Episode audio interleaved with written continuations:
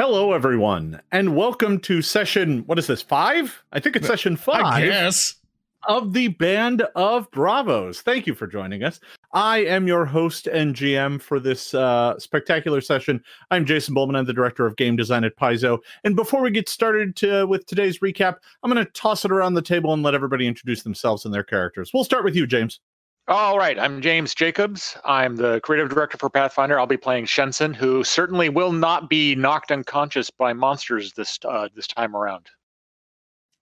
All righty then. Hey guys, I'm Marissa Marie. I am Paizo's web content manager. I play our halfling druid and tired mom friend, Ilana Thistle. Hi, I'm Jason Keeley, a Starfinder developer at Paizo, and I'm playing Rock Thunderbird, Tengu Swashbuckler, Squat. Hi, I'm Peyton Smith. I'm the social media producer here at Paizo and also the Twitch Meister here. I am playing Lorne Barnes, Wizard Extraordinaire. And once more, we're back with another 5th session. So thank you all so much for supporting the stream, supporting all the YouTube videos and everything else. We greatly appreciate it. And just as a reminder, for those of you who might be new, all this might be catching the VOD somewhere else or being new to the stream, we like to do special stuff here. I try to get you guys engaged with us so you can influence a little bit of what things happen. So basically, we have a channel point system, which pretty much the channel points down below the Twitch stream or down below your Twitch chat, there's a little button down there. And as those points accumulate, you can spend those points to give us hero points. You'll see the little tokens and stuff, which are above our frames. Jason doesn't have any because... And so, don't give him any.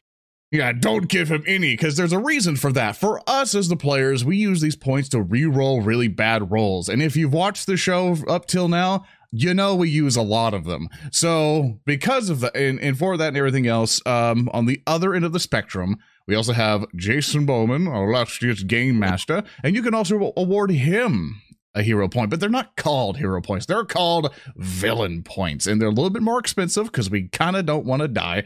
And he's able to use those points for anything. It's just, does he want to annihilate us, drop rocks in our head, reroll our own rolls, reroll enemy rolls, whatever he wants to do with them. He uses that point to kind of affect the game to say, I think you're winning too much, and boom.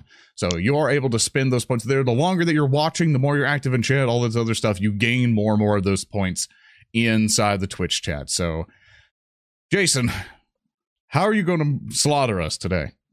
Well, I'm still trying to figure it out. I mean, I don't have any villain points, but with the way you folk roll, I don't really need them. I mean you just got one too. So oh, hey, look at that. Thank you very much. I appreciate that. Who is which that? Now I gotta press a button that gives him one. Yeah, thank you for that. All right, so let's get this party rolling. When we last left our intrepid band of adventurers, the Band of Bravos had agreed at the behest of the good Goblin King Brightcrown, to venture down into a place called the Eternal Vault to secure a peace with a tribe of orcs that had overtaken a mine that the band had recently cleared out. To this end, they were traveling with a deep gnome, a Svirfneblin named Ilnoshra. And traveling with Ilnoshra, they were making their way deeper down into this dark lands cave system. Dealing with all sorts of creatures and monsters along the way, including some rather deadly scorpions that nearly put an end to the party. But eventually they found their way to the Amethyne Enclave, a vast stalagmite city. Not a city is perhaps too grand a word. It's more like a giant commune of Svirfneblin artists and sculptors and painters, all dwelling together in their happy little vault. And Ilnoshra brought you there so that you could treat with their leader. And she didn't know who the leader was, because it seems like they elect a new leader every 7 days. So you had no idea who the leader was going to be, and it turned out to be a deep gnome who was the current voice, whose name was Golasny, a dancer who wanted to dance through the problems that you were having and figure out kind of what, you know, what was going on and how you might solve these problems. She didn't seem very concerned about the orcs, despite the fact that many of her Svirfneblin brethren are, well, rather concerned. And you also got a chance to meet Bumbak, the cook who was the previous voice, who put you up and allowed you to stay. You were allowed to stay for just one night. Oh yes, Golasny gave you a sculpture as well. I forgot about that. Of a bird. I think we sculpture. Left that. I think we left that horrible thing behind. You did. Yes, you. Oh, we definitely did. Yeah, you stashed it in the back of Bumbak's pantry. You said that thing was like 60 pounds, Jason? It was like 6 bulk. Oh, okay. That's otherwise I probably would have like snuck it out and like had it show up in Rourke's stuff. So it looks like it's following him around. But yeah, it's a little bit too heavy for a practical joke. Yeah, I think it was like 3 bulk, which is like 60 pounds. It's an awful lot. Too much bulk for me to carry around. Yeah, certainly. The thing is very heavy. It's made of stone, and it looks like a bat with feathers. It's not what a bird actually looks like, although she claimed it was a bird sculpture. So the Deep Gnome said that if you wanted to reach Kobold Town, the way to get there was to take a series of caves that leads to the Great Stair. And there you might be able to travel down and find your way to Kobold Town, which is in fact your destination, as Kobold Town is the location where all of the peoples of this kind of deep dark vault come together in peace and trade. And there you might be able to speak with the orc emissary and perhaps secure that peace that you have been sent down here to accomplish. So you left and left the Svirfneblin behind. You are now traveling by yourselves. So it's just the four of you. You do have a map leading you on your way. And you made your way away from the Amethyne Enclave, going deeper and deeper,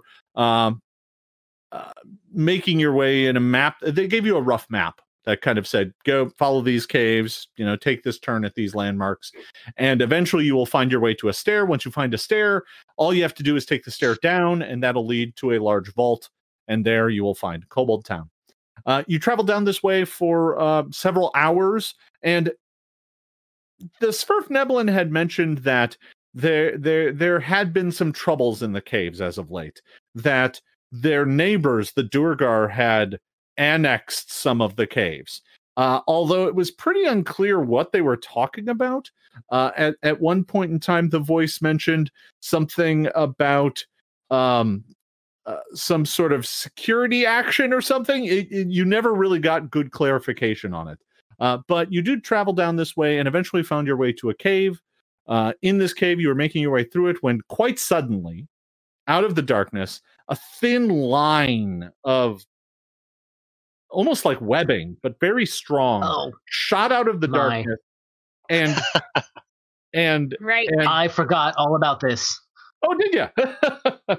Funny enough. Yes, I forgot all about this. I did not. So this I forgot about this, actually. Flew out of the dark and hit Rourke square in the chest, locking firmly in place and beginning to pull Rourke forward into the darkness. And I think that's where we left off. I think that's where we called it good. So I think we're gonna pick up right where we left off. Oh dear. And it's like every time we end a session, it's always Rourke getting in like some sort of cliffhanger with a rope. So I don't know why people forgot. That's the theme. It's band of Rourke tied up in a rope cliffhangers. Band of Rourke rescuers. Yeah. All right. So we are going to pick up right there. And let me go ahead and...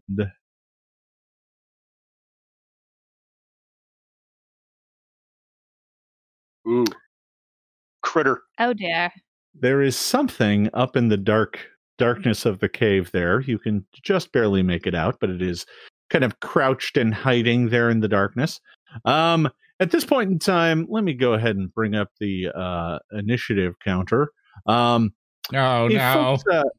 folks could go ahead and give me an initiative check. No. Remember, take your character and then the thingy. As I have to learn all over again. There we are. Oh, of course. Of course it's a 6 that I roll. Of course it's a 6. Let me go ahead and get a turn on here for this critter. And I'm the last person. All right. So let me go ahead and put these in order. Rourke, you fortunately are going to get to go first. This tether has fired out. You are grappled by it. It is firmly attached to like the center of your chest. If I recalled, I rolled a crit on it hitting you. Not that it did damage, but it didn't do any damage, but it did like very firmly hit you right in the middle of the chest. So,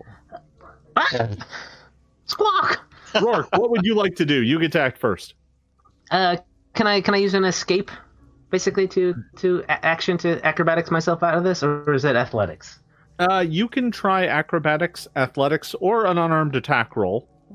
Any one of those is sufficient. I'm going to try an acrobatics to get... All right. Yeah, go right ahead. 24. So you good. Yeah, you spin around, pulling and yanking at this tether. And after spinning around a bit, it pulls off. It snaps. Yay! And yeah, I've been caught in guy wires before, probably during the show, and so I know exactly how to spin myself out of it. Sure. So you're able to kind of pull and twist and get yourself out of it. You do still have 2 actions. I'm assuming nobody has their weapons drawn right at the moment. So I always have my staff out, which is casting light. Well, the staff for sure. Yeah. I don't know why I'd put my scimitar away because it's so shiny. Well, fair. I suppose then from where I'm from where I'm standing, I will draw my new, now newish magic short sword, and I will raise my shield. All right. So I'm standing. You draw your short sword and raise your shield. And that is going to wrap up your turn. All right, so Ilana, you are next. Ooh, let's see. How far does my light go? All right, it's very dark, so I think I'm going to shine some light on this situation and cast dancing lights and cast it out as far as I can get it to go to see what's reached out to attack us in the cave. All right, so you create, 4 floating lights, no 2 of which are more than 10 feet apart. Each sheds light like a torch. All right, so what I'm going to do is I'm going to go in and I'm going to go ahead and drop a light source in here. Ooh, special effects. No. They're dancing. They're colored light sources. Ooh, ooh, ooh, ooh, ooh. What color? Well, I think I get 4, so we each get a color. I think blue. I will choose green. So 1 green, 1 blue. Oh, no. Gold. Yellow. Gold. Yellow. All right, that's 4. Ooh, I got all three. Yeah. You can cast that, 30 feet out? You want to put it in the middle of the chamber up ahead? Yeah, each light must remain within 120 feet of me. Okay. And within 10 feet of each other. And, so let's cast it as far as we can. You move any number of lights up to 60 feet. So let's cast out in the middle of the cave. Wow. So I was doing that like, Rock, are you safe? There we go. Ooh, shiny. Rock, you appear to be in a very... situation. It's a bug. I thought it was going to be a puppy or a kitten. I'm very disappointed. Well, your light does shine into the darkness on the other side, which does also reveal the other one that's hiding back up there. And Rourke, can you give me a perception check? Sure. Can I also use my last action, because that was a 2-action, to prep my crossbow? Yes, you can. That's a 14 on the perception. All right, so that's not going to give you anything super concrete. However, you notice some movement between those two pillars of rock up ahead. Uh-oh. Yeah, like right about there? They're back there. Yeah. Yeah. Huh. Oh, dear. Yep. All right. It's fine. I'm sure it's fine. It's all not right. Fine. No, it's great. It's never fine. Okay, so let me see. I think I can go ahead and delete that. I don't believe him. It's never fine. He set this up. I know. He put the tokens there. You know, it's great. All right, so let's see. It is now their turn. The one that is that fired a line at Rourke just a moment ago is going to do so again. And that's, of course, another natural 20. Oh, boy. Rourke, you should take that shirt off that has the bullseye on the front of it. Yeah, apparently. Sure, man. No, my buckler has a bullseye on it. I was trying to be Captain America, I guess. And... okay.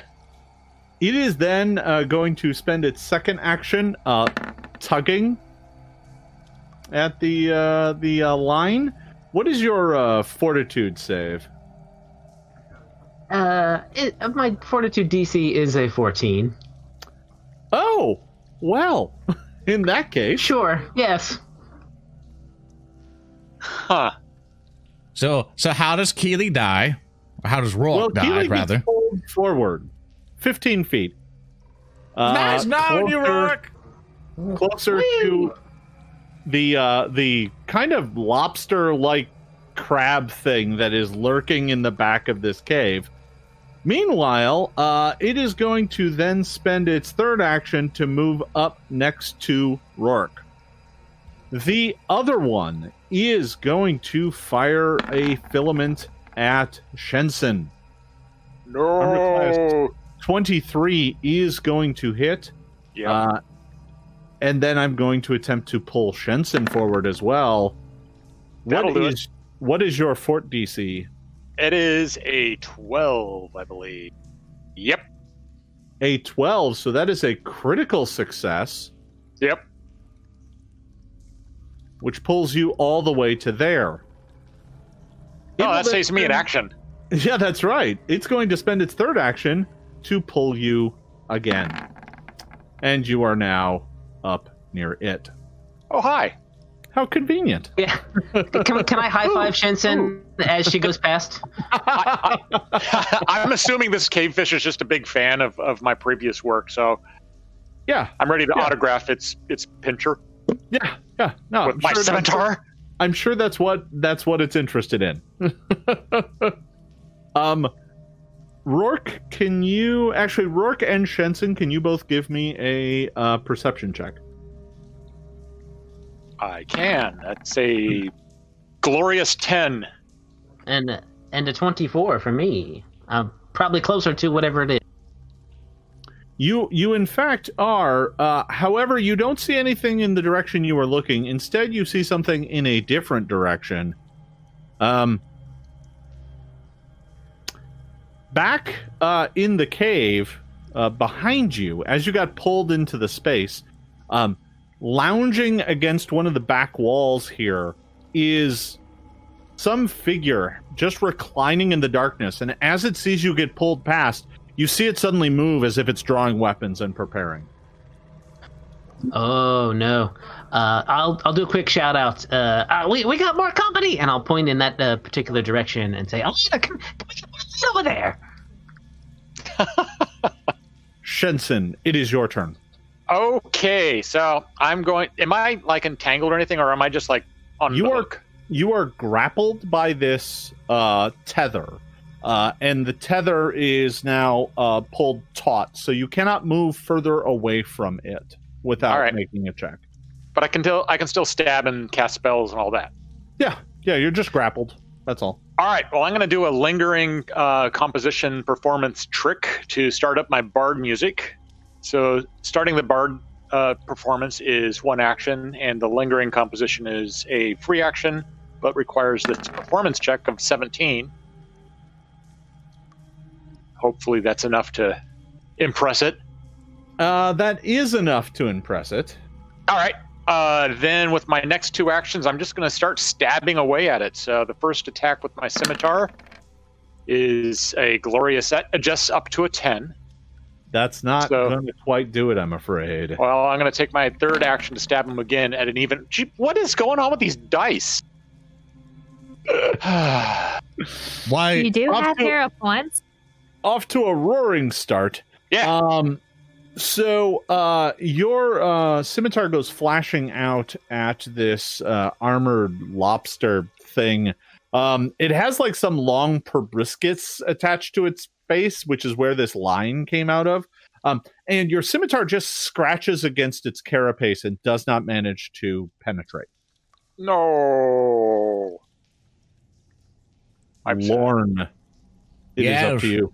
Of course it is up to me. I am wizard extraordinaire. I basically move up to this direction. You know, hearty as if I am not strung up by any horrible beast. Now pretty much cast lightning out in an arc between both of them. They need to make me a 17 reflex save, the DC 17. You may actually have a problem. I'm not sure lightning can arc between them. There is a cavern wall between the two of them. Oh, you might... Technically, might be correct. So, but regardless, though, like it says you do. That actually be an interesting rules question. Oh, and thank you for the hero point, chat. Thank you so much. Let's see, so range far, 30 feet. Yeah, you know what? It doesn't really say. If they're within 30 feet, I'm going to wager it can bounce around corners and stuff. So, yeah. It goes as short as path possible. Lightning doesn't care. Yeah, that's right. Sure. All right. Wow. The lightning bounces around the corner and hits both of them. Let me go ahead and make a reflex save. Here it is for the first one. That is going to fail. That's a Shensenastic rule. I made up a word. That's fine. What is it? 8 damage? All right. James, you walked right past Shensational. I don't know why you did that. Because Shensational is when I actually do something rad and awesome. That's why you haven't heard me say it. Point right away. Fair enough. I just critically failed the second save. How? So what happens if they critically fail? I don't actually think lightning arc has a critical fail effect. No, it doesn't. Oh man, that just does extra damage. Well, it's a basic save, so it does double damage. Yes. So your electric arc bounces around and slams into both of these creatures. Both of them look like they were pretty badly hurt by it, but both of them are still up and fighting. That was Lorne's turn. It is now the bottom of the order, so I need to add. Let's see. Our helpful observer, right? Yes, the person who obviously isn't sitting here waiting like this is a trap to then shoot me with a crossbow. Ilnoshra definitely followed us because she was worried about us. She definitely is coming to help. Ooh, maybe it's one of the guards. Yeah, maybe the two guards have been following the entire time, and just like the Spanish Inquisition, just show up to save the day. Nobody expects them. Yeah, we don't need to adventure when the gods are here. I'm proud of us that we got 5 sessions in before we did a Monty Python joke. It's kind of impressive. And I think I was holding on. I think Peyton has a misapprehension about what the Spanish Inquisition did. It didn't come save people. Like, no. I was trying to keep it nice and friendly for the stream, but we're going to bring up murders. You're the one who brought up the Spanish Inquisition. You are also correct. Lauren does have a long, proud tradition of murdering things. Yeah, let's not bring it up. Or attempted murder. Let's not bring it up in the face of the court. Rourke, you get to act first. Yes. Now, I know I can't move any further away from it. Correct. Can I tumble through its space, or am I just completely immobilized by the? No, you can attempt to tumble through its space. I will attempt to tumble through its space. All right. Ooh. It's a 23. Oh, nice. There we go. That was a sensational move, Rourke. That will do it. All right, and then I will end myself up behind it. That gives me panache. And then I will strike out with my short sword. Yes. And you can now see the other figure that is also lurking behind the cave. Gasp! Ooh. Ooh, oh, yeah. There's a creeper. There's a peeper. It's a creeper and a peeper. Oh, this one down here. Oh, shoot, yeah.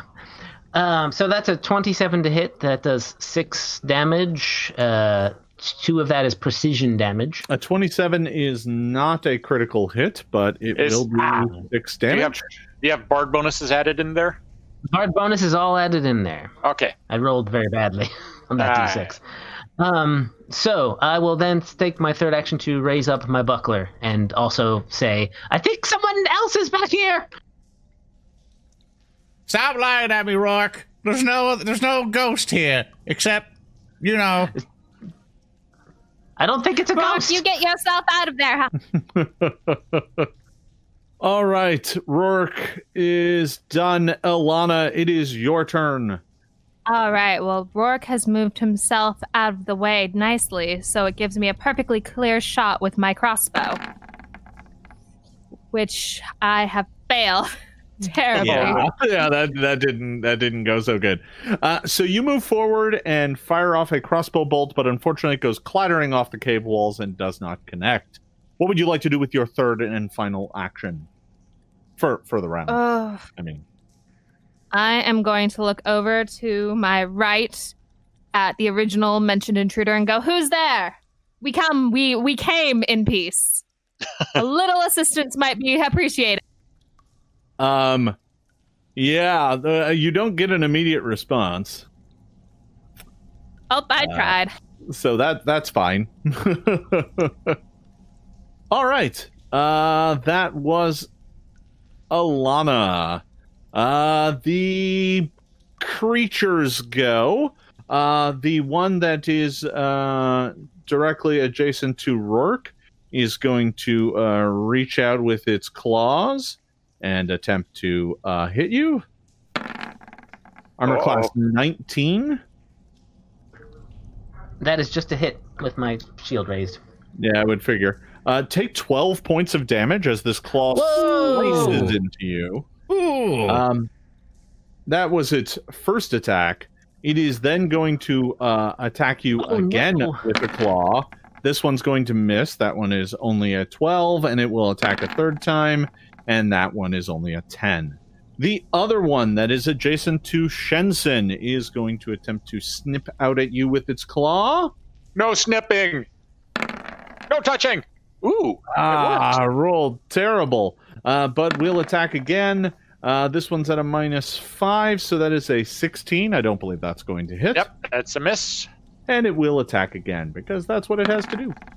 And that's going to miss as well. Wow, yelling no touching works good. Yeah, no, it worked out just fine.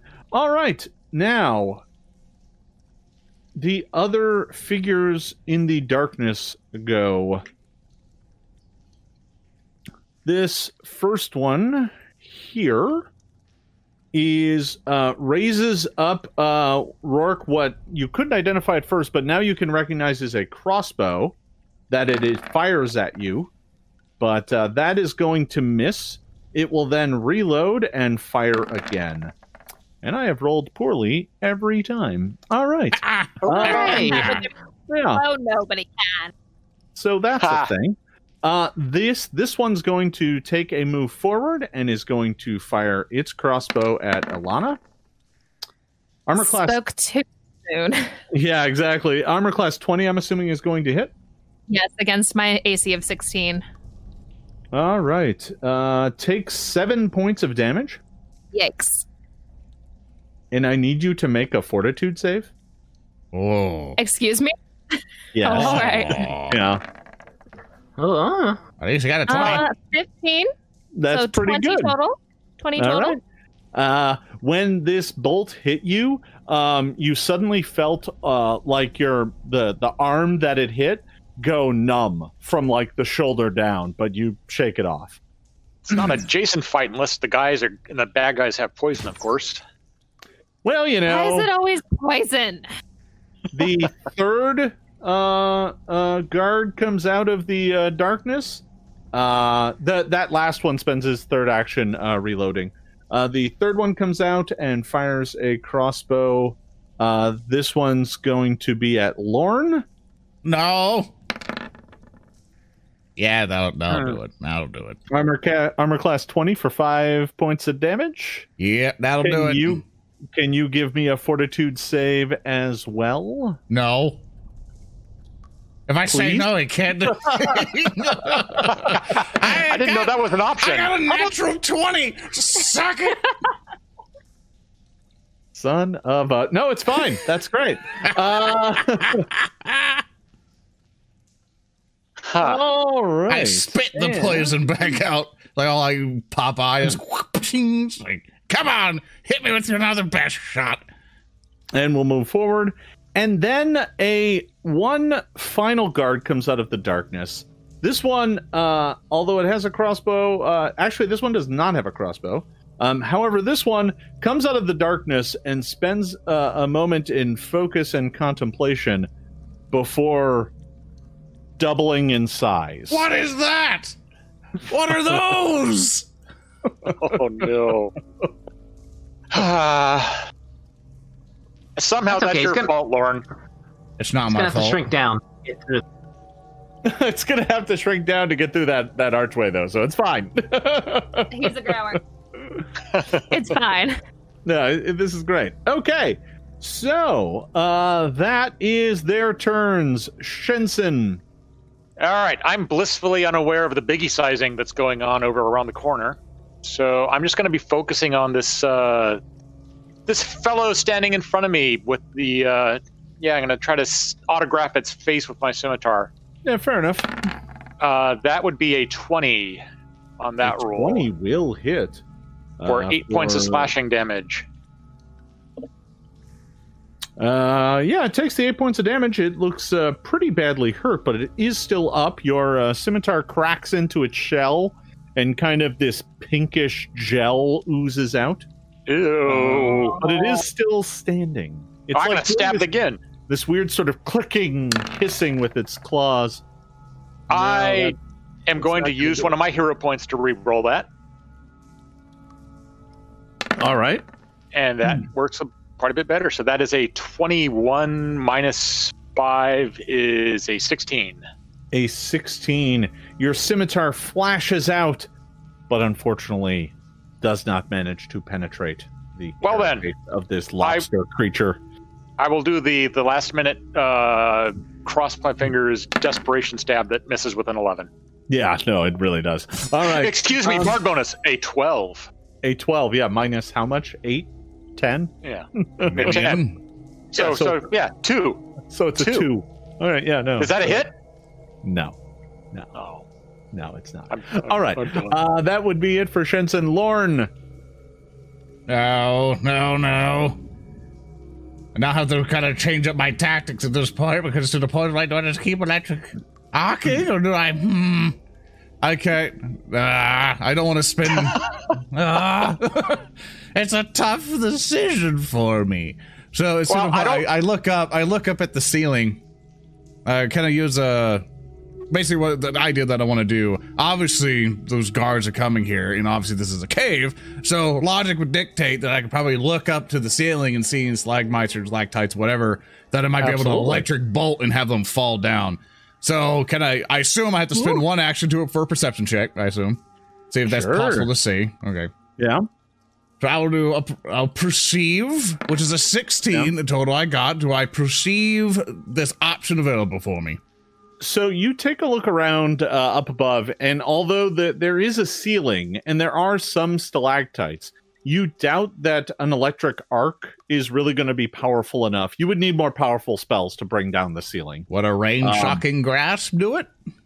No, probably not. You would need like a third-level lightning bolt to really do some damage. These spells just aren't going to do enough. You know that stone is just too hard for that amount of electricity to do any serious damage. I see. So at this point, I have to go and look at Alon like, well, I hope you're good at holding the line. Just block him off. Electric. Oh, God, he's pointing right at the Duergar. That's pretty much right to the side of Alana there. And they need to make me a 17 reflex. Yeah, I should note, as these figures come out of the darkness and the gloom, they look like dwarves, but they don't have beards, and their skin is ashen gray.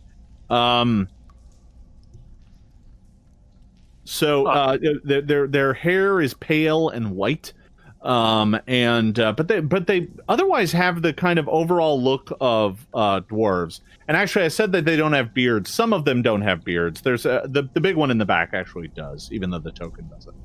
Regardless of who they are, I ain't gonna judge it. You shot at me with a crossbow, so electric arc. All right, I'm assuming you're firing at the two over here. Yeah, the two in front there. All right. So they're both going to get reflex saves against that. Here we go. These are going to be two higher than indicated, but that is going to still fail. So the first one is going to take 7. That looks like it hurt it, but it did not drop it. And the next one is going to make it, and he is only going to take 3. You know, if you use your villain point to re-roll that 19, you could critically succeed. Oh, I could. You're right. I'm not going to. All right, now. Darn it. But thanks for the tip. All right. We are back to the top of the order. Rourke, it is your turn to act. What would you like to do? With a squawk, I'm going to bring my short sword in for a strike against this bug thing. And ooh. There we go. How is that? That is a critical hit. So instead of 4, that's going to do 8. That's right. Yeah. What do you attack with, the short sword? Yeah, short sword. The short sword finds a joint between its leg and its carapace and just wiggles in there, and you jam it in all the way to the hilt and pull it out covered in kind of a pink goo. The crab thing skitters and chitters, but it is still up. Yeah, I figured. All right, with this next attack, I'm going to do a confident... Confident what? My confident finisher. I have panache. I'm going to try to do some stuff and try to hit it. All right, so you're going to spend your panache to do this? That's right. All right, go right ahead. Those fancy swashbuckler moves he has. You have 2 hero points. Yeah, I'm going to spend a hero point to reroll that. Yay. Go right ahead. Yeah, this is the time when you do want to do a hero point. Yeah, when you roll a 2 on the die, unlike Lauren, who's sees a 17 like that. It's like, I could do better. Yes, I could do better. I'm a wizard, of course. All right, now that is an agile attack. Is that already adjusted down? Yeah, that's adjusted down. All right. That is a hit for, what, 3 points of damage? Well, 3 points of damage, and then... And then you add a what? Just 2d6? 5 more points of damage. All right, so nice. 8. You with a kind of a proud preening squawk, jab your short sword right through this thing's carapace. It comes out the other side, and it falls to the ground, dead. Hooray! I'm going to spend my last action to get here. Move to the center of the. Yeah, when you deal the death blow, you see these kind of ashen dwarves. The one that's right nearby, looks shocked and angry about that. I think we might have killed somebody's pet. Good. As I get close to Ilana, I'd make sure she can tell that I am pretty very wounded. It got me real good. Ilana, it is your turn to act. I have a lore errata question. I used my good berry, and my info here in Roll20 says that it lasts for 1 day. Yes. There was some chat saying it only lasted for 10 minutes last week, So what are we going with? Remember the Goodberry got eroded? And I think we did errata it. Which I think means that you're supposed to cast it and then eat it, and instead of casting it and save it. Yeah. Because that that's up to you. I know you want to deal with that. Because that does change what I do with my actions right here and now. Well, I can suggest things, but it's your character. Go ahead. I was going to say, no, I already cast my Goodberry, so I can't do anything with it now, since that was technically earlier in the day. You didn't know about the errata, so I'm not going to assume that you cast it, because you didn't know. I mean, you wouldn't have cast it and then just let it go bad. That doesn't make sense. So, okay. Yeah, that's not very druidic to, like, waste food. Maybe Lorne. Yeah. How dare you change it. All right. I remember the days when you ate all the rations. All right, I'm going to reverse time a little bit. I didn't cast it earlier. I pull one ripe berry from my pouch. I use one action to cast Goodberry, and I pass it over to Rourke, which it will, once eaten, do 1d8 plus 5 hit points. It takes an hour to cast that spell? Yeah. That's awesome. Yeah. Yeah, okay, unfortunately, you got to, like, you kind of use it as, like, it's okay. And it's also two actions, so it would be a complicated thing. I recommend just casting Heal on him. Oh, yeah. Nope. Then I'm going to use my wand, and I'm going to cast Heal. There's some conflicting info right now. Let's just pause on that. I'll have to check it during the break, because I think we're getting some pieces mixed up. I don't believe it takes an hour to cast with the errata. That doesn't make any sense at all, that it takes an hour to cast and then lasts 10 minutes. That's at the very least, until we figure this out, can this Heal taste like a berry? Here I was. I thought I was ahead of the game. Yeah. I had it prepped last week. No. I knew something was going to happen. Gosh darn it. Here's the thing. If I recall correctly, and I think Chad is backing me up on this, it takes two actions to cast now and has a duration, and it lasts for 10 minutes. So if you do want to cast that you totally can. But you also can heal for 15. We're just going to use the wand. Yeah. Yep. So all right. We're just going to use the wand and cast two heal spell. And then I'm being extra difficult right now. I want to acknowledge survival on our strangers over here, because you mentioned they look very dwarf-like. And see, is it going to be knowledge survival or knowledge nature? It's actually, do you have society? I do have society. It is terrible. Well, you know. All right. I'm already buggering up this turn anyway. Let's just make it even worse. Yay! Yes, you are. It's a natural 20. And that's karma coming back. Yeah, what do I know about them? Well, not a lot, because you're not trained in it, but you do recognize these as Duergar. These are dwarves who have given up living on the surface and now dwell deep beneath the earth. They are pale and ashen because of their kind of long departure from the sun. And they are generally thought of as pretty wicked and evil. All right, no negotiating. You're not 100% sure that that's true. Do they speak Dwarven? They do. Well, they might. They might. Yeah, they might. They might. Yeah. That is Ilana's turn. All right, the other crab creature. Is going to go ahead and it is still alive, so it's going to take a claw strike at Shensen. Armor class 27. That is a non-critical hit. Takes 7 points of slashing damage. All right. Oof. And for its second attack, it's going to attempt to claw you again, but that is going to be a fail. And with its third, it will attempt to claw you again. And I think this one's actually going to be a hit, as that is a armor class of 18. That is indeed a hit. Take 12 additional slashing damage. See, that's what happens when I forget to say no touching.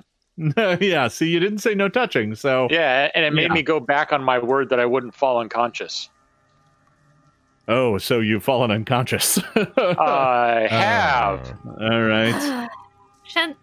I've already been a pain in the butt. Now I have to go be more of a pain in the butt to help you.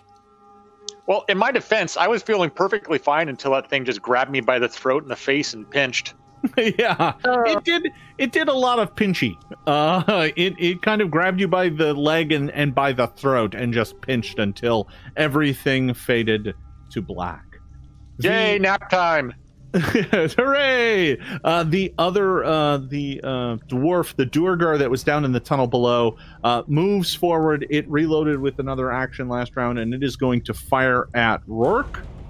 It looks very angry. And it's going to fire a crossbow bolt at Rourke, but I don't believe a 16 is going to hit. No, that is a miss. All right. And it's going to reload. This Duergar will move up to here and is going to fire at Ilana. Mm-hmm. Armor class 18. That is definitely going to hit. Take 6 points of piercing damage, and can you give me a fortitude saving throw as this bolt hits you? One moment. You can just try to do what I do and say no. Ooh, 15 and 20 total. Yeah, you've managed to resist it for this moment. This other Duergar is going to move up to here, dropping its crossbow. It draws a mace and is going to swing that at Ilana as well. Armor class 17 for 3 bludgeoning damage. And I am down. Yay! Rourke, you did get the heal that I did give you last round, right? Yeah, that topped me off. So, thank you. All right. The... now enlarged, embiggened Duergar is going to spend its first action to squeeze up into this space here. And looking at you, Rourke, it's going to swing a mighty hammer at you. Oh. Armor class 25. That is going to do more damage than what is listed there. It's going to do 7. And with its final action, it calls out in broken common, "Drop your arms, and no more harm will come to you." That is the end of its turn. If Shensen were awake, what's that?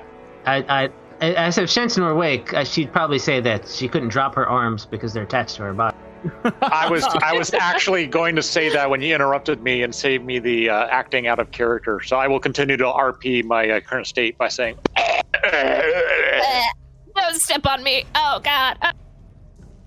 Lorne, you are the next one to go. I have moved everyone's initiative order around if they were knocked unconscious.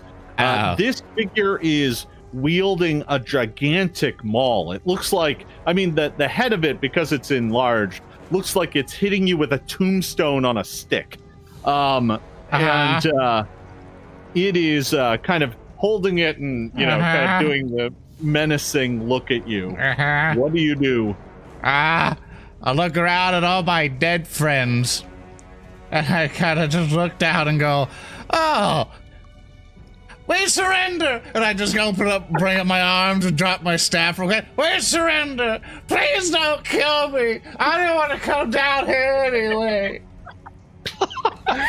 Hero! We didn't want to come down here anyway!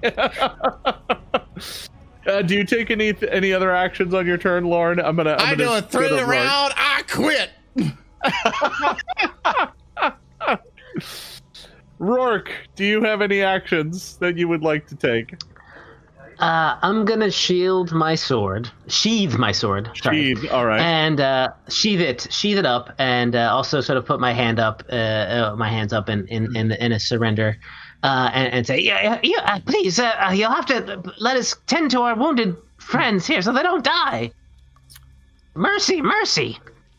All right. So I'm going to go ahead and drop you out of initiative order. So the leader of the bunch, the big one, steps forward and makes sure that all of your weapons are down, and says something in a kind of short, guttural tongue. I don't... Lorne, Rourke, do either of you speak Undercommon? I will double check. I do. So you recognize the tones of Undercommon as the leader barks orders at the others to secure the prisoners. And it says, and this is in Undercommon, by Droskar's will, ensure that they survive. We don't have the proper permits to kill them. And the Duergar go running off to Shensen and to Ilana and begin treating their wounds.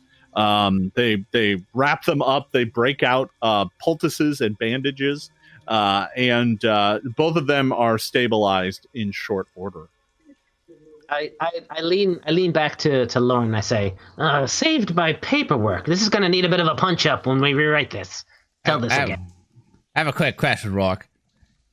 I look over to Shensen. Yes, is Shensen still getting eaten by the cave thing? No. As a matter of fact, the Duergar here goes over here and does a number of hand signals at the lobster thing, and it promptly begins using its filament to tie up Shensen. Mm-hmm. Like, almost as if it's trained.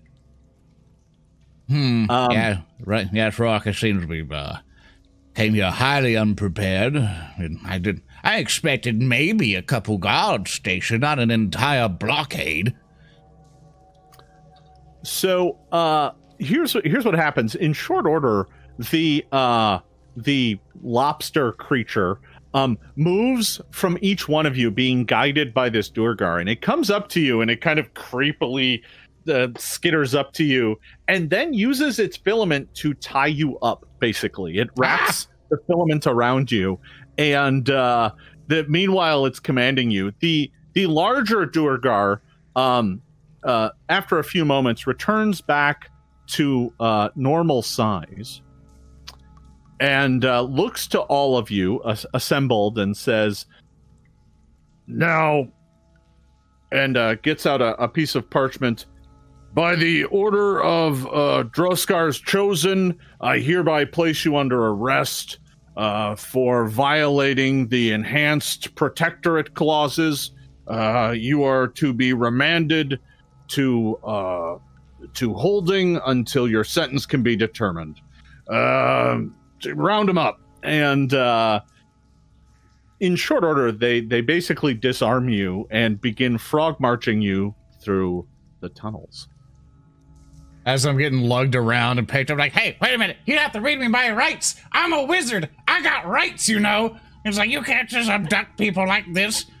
I'm a strong, independent wizard, and I need my rights. And I'm just struggling, just wiggling, just mad. Those of you who were unconscious, within a few moments, you are brought back to consciousness. What is Lorne babbling about? You'll hear from my lawyers. What is he shouting about now? And you are taken through the tunnels into a different direction. You are now positive that you have been led in a direction that was not on the map that you were following. And these Duergar march you deeper and deeper into the Darklands. And after about 2 hours of walking, you find that the cave, and mind you, you've taken a variety of kind of twists and turns to get here, but the cave eventually opens up into kind of a chasm. It's not particularly large, but there is something that it immediately becomes apparent to you. The far end of it drops off into darkness. So, like, it's like a cavern, but then it's a cavern that's on the edge of just a chasm that drops deep into the Darklands. And perched on the edge of this is a stone fortress. There you can see it's kind of perched on the edge. You're actually approaching it from the other side, but this is the more dramatic angle to look at it. There is a fortress perched kind of on the edge of this chasm. and the Duergar march you straight up to it, and you quickly it quickly becomes apparent that there are many other Duergar here as well. Some of them are going about their business, and there are some in the kind of grounds out in front, like marching in formation and doing drills. The guards don't really talk to you much, but as you approach the fortress, they put hoods over all of your heads. Mm. Did they have one for my beak? Like, or like covering my eyes. Just cut a hole on his... They actually like end up... a T-shaped hood. They actually end up having to use two. They put one over your beak and one over your head. Rude. So rude. It's kind of a mess, but it does afford you a slight view as you are marched into this place. When the hood goes over your head, Rourke, you automatically fall asleep. Yes, I'm asleep. 100%. Oh, you're a budgie.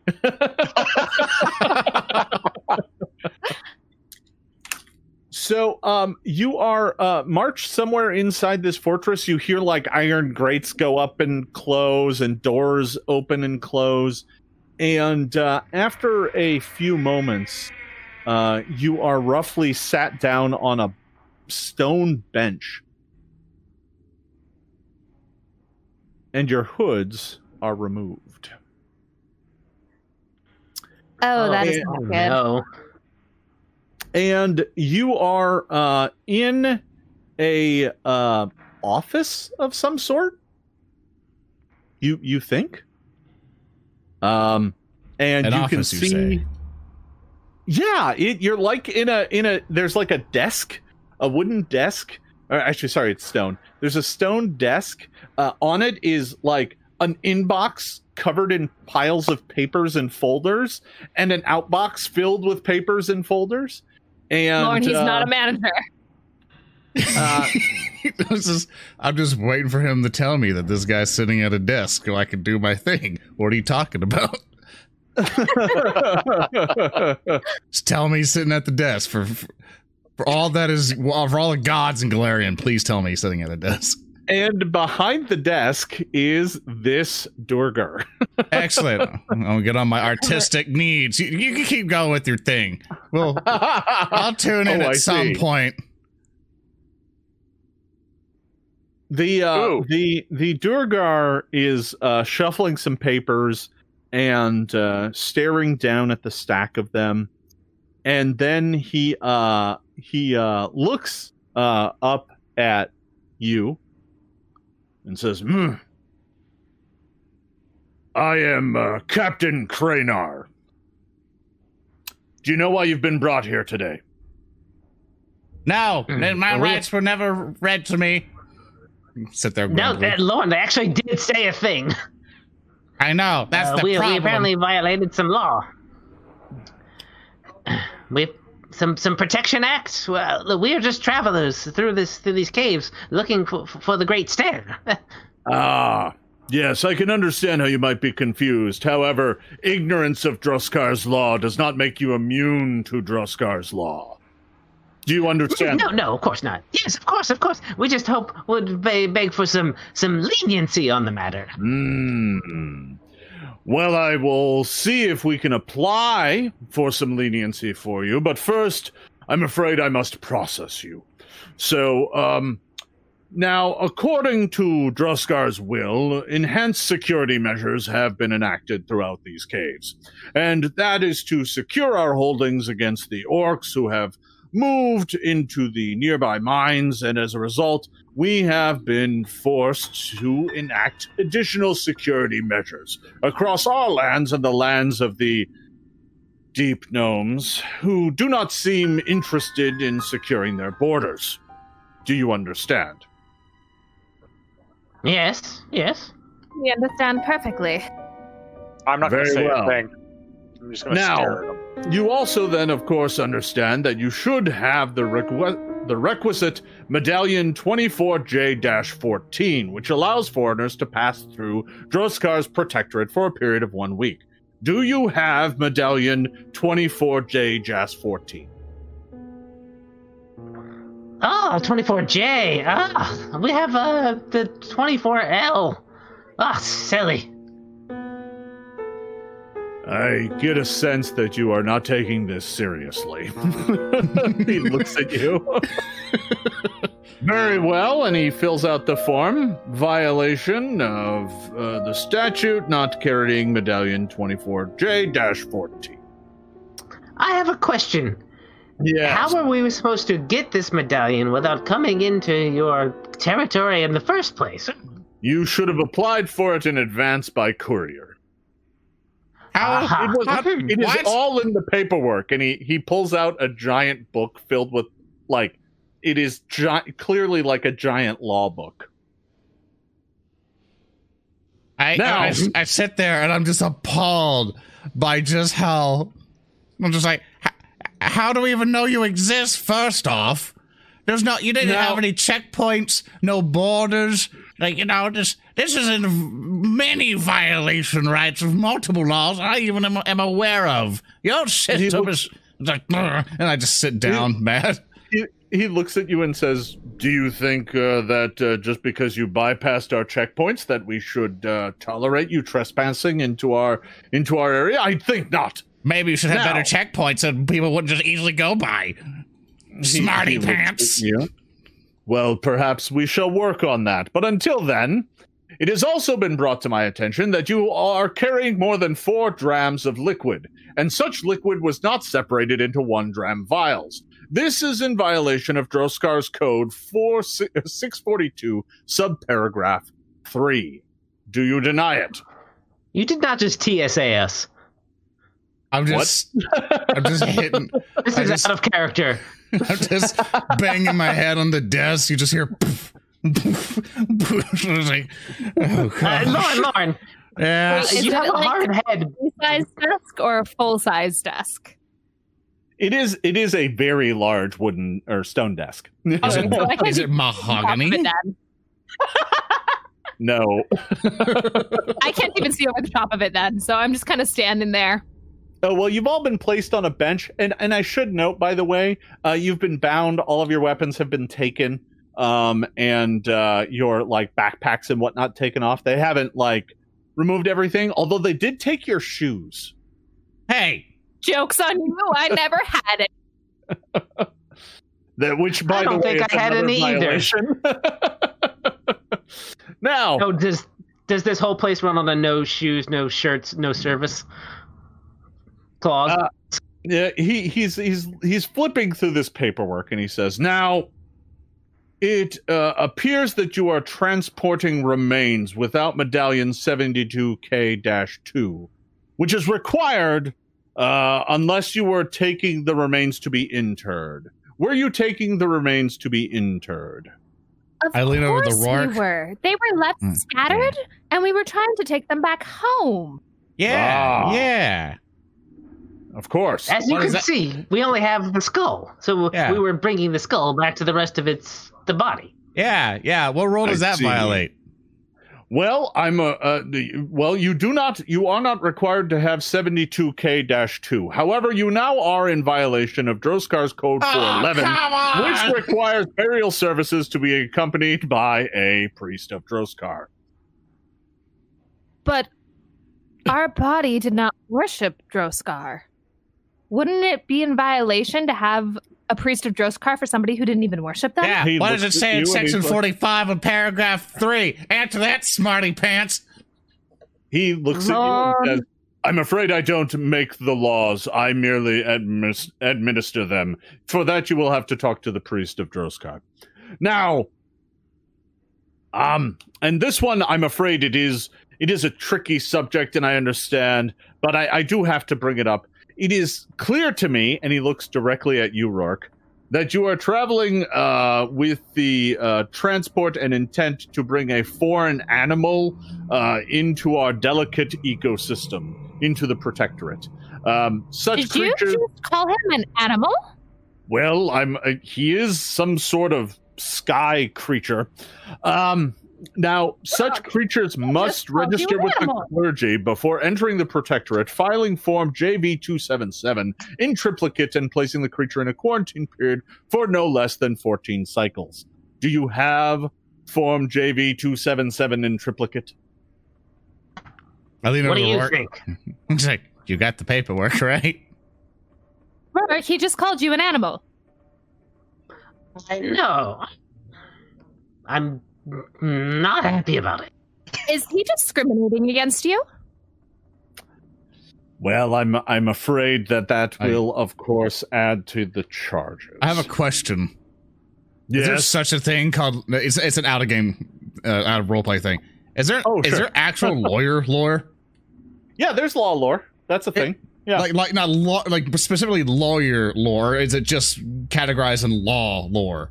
I think it's just categorized under law lore. I think, like, if you have the barrister background, you get it, for example. It's legal lore. Folks in chat reminded me. I'm so mad now I didn't take it. Because if I knew if I were going to do anything court case-wise, I was going to be so happy. I feel that. I was thinking about pulling charlatan for a little while. Oh, that's just... I went wizard with Arcana stuff, but it's like, no, of course. Arguing's the one thing you like to do.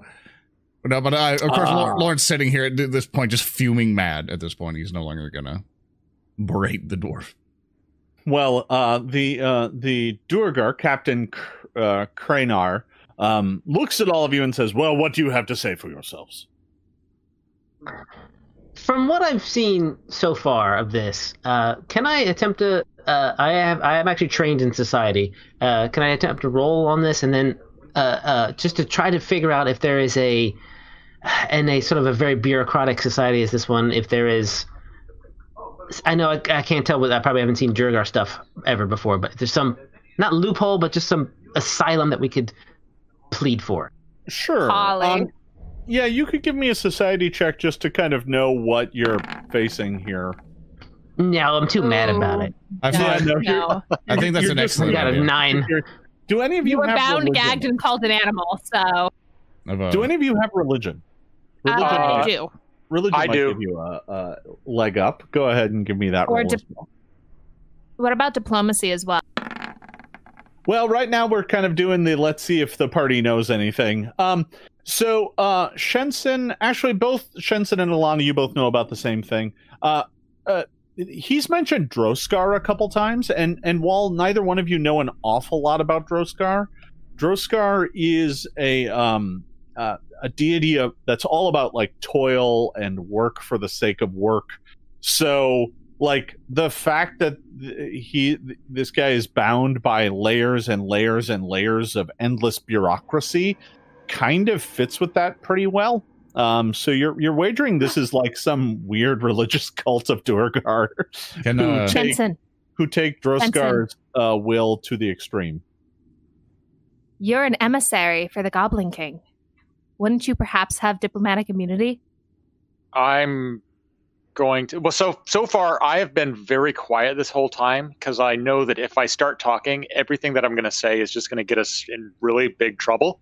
I don't trust myself to react vocally in the presence of this pure, unadulterated bureaucracy, which is giving me such a case of the hives that I'm surprised I'm not just, like, collapsing in a pile of blisters. So I'm just going to look back at you, Ilana, and just kind of, like, bite my lip and, like, nod my head just very, very briefly. Yes. Where's the paperwork? Yes. Where's that form? Where's the paperwork? I'm gonna kind of look at my character sheet's deception check. All right, I'm going to take a deep breath. Yes. The paperwork was submitted to all appropriate people 2 weeks before we attempted this journey.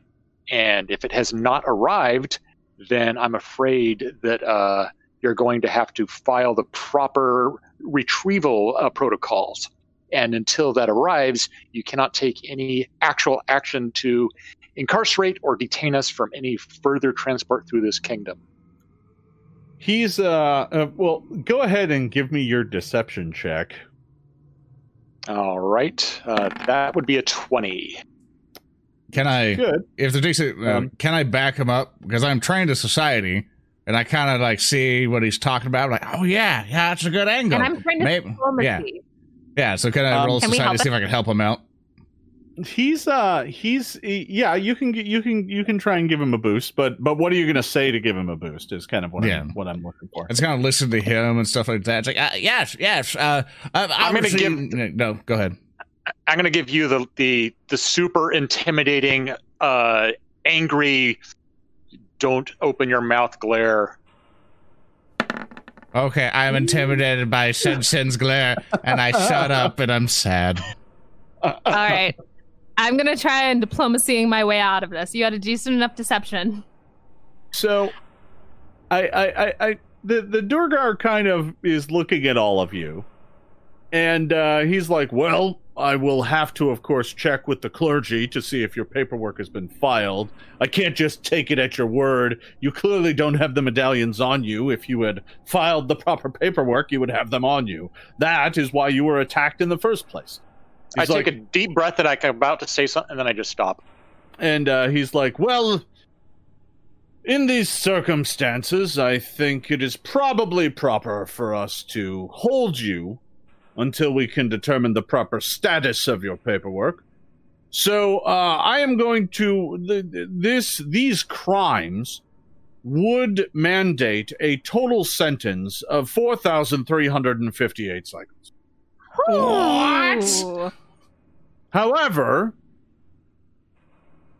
considering the circumstances, I think we can go and cut 5 cycles off that. Oh, so generous! There's electricity sparking out of his hands. Thank you! I grab his arm. And I give him the same look that Shensen just gave him. Like, don't make it worse. Now, we shall remand you into custody, and you will be taken down to the pen, where you will be able to fill out your requisite intake paperwork. It should only take you a few hours. And after we're done with that, we will commence the search for your properly filed forms. Do you have any questions? No, sir. No? Thank you for your understanding. Can't say nothing. I was yelled at.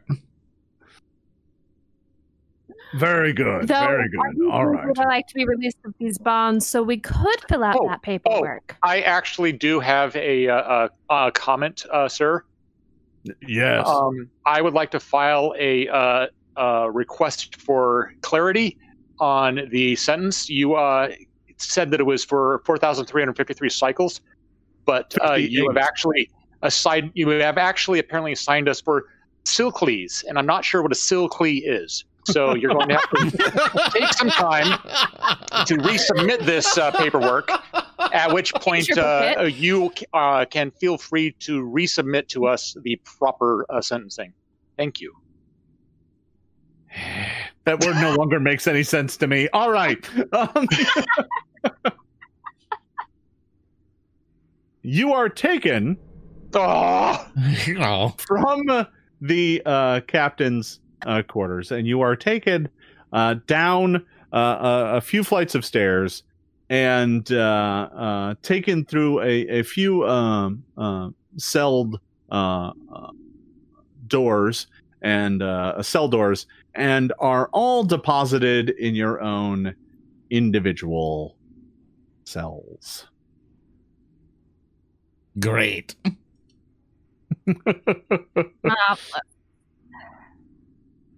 And there is a Duergar who kind of walks up and down now and again to check in on all of you, but he otherwise doesn't really interact with you, and you are all now in your cells. What would you like to do? At the very start of this, I would like to marvel at the fact that you had this whole thing set up just in case this happened to us. Well, I actually had a number of different contingencies, but yeah, you know. Is the bed in here like... Is it filthy? Yes. Yeah. And it is. Yeah. And I can't cast. So bards cast spells with them when they have everything but their underwear taken away from them or whatever it is that I'm in. So when they do take you down here, they strip you of all your gear, and you notice that everything that you have is taken to a small celled chamber in the back of the kind of prison area, including the staff with the skull on it. All right. Oh, Mr. Well, gonna be so lonely.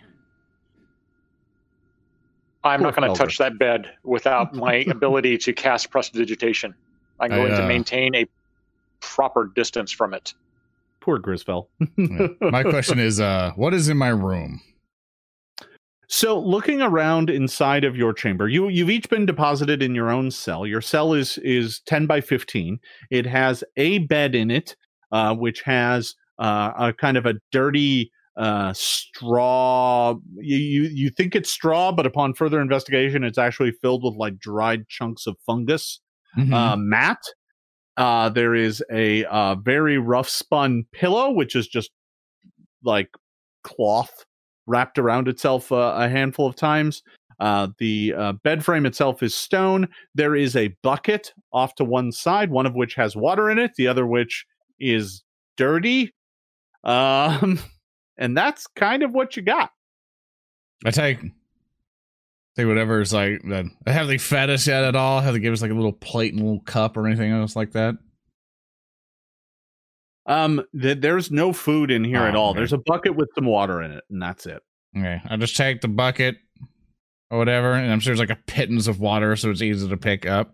I just kind of go up to the bar and start rattling, like, nobody knows the trouble I've seen.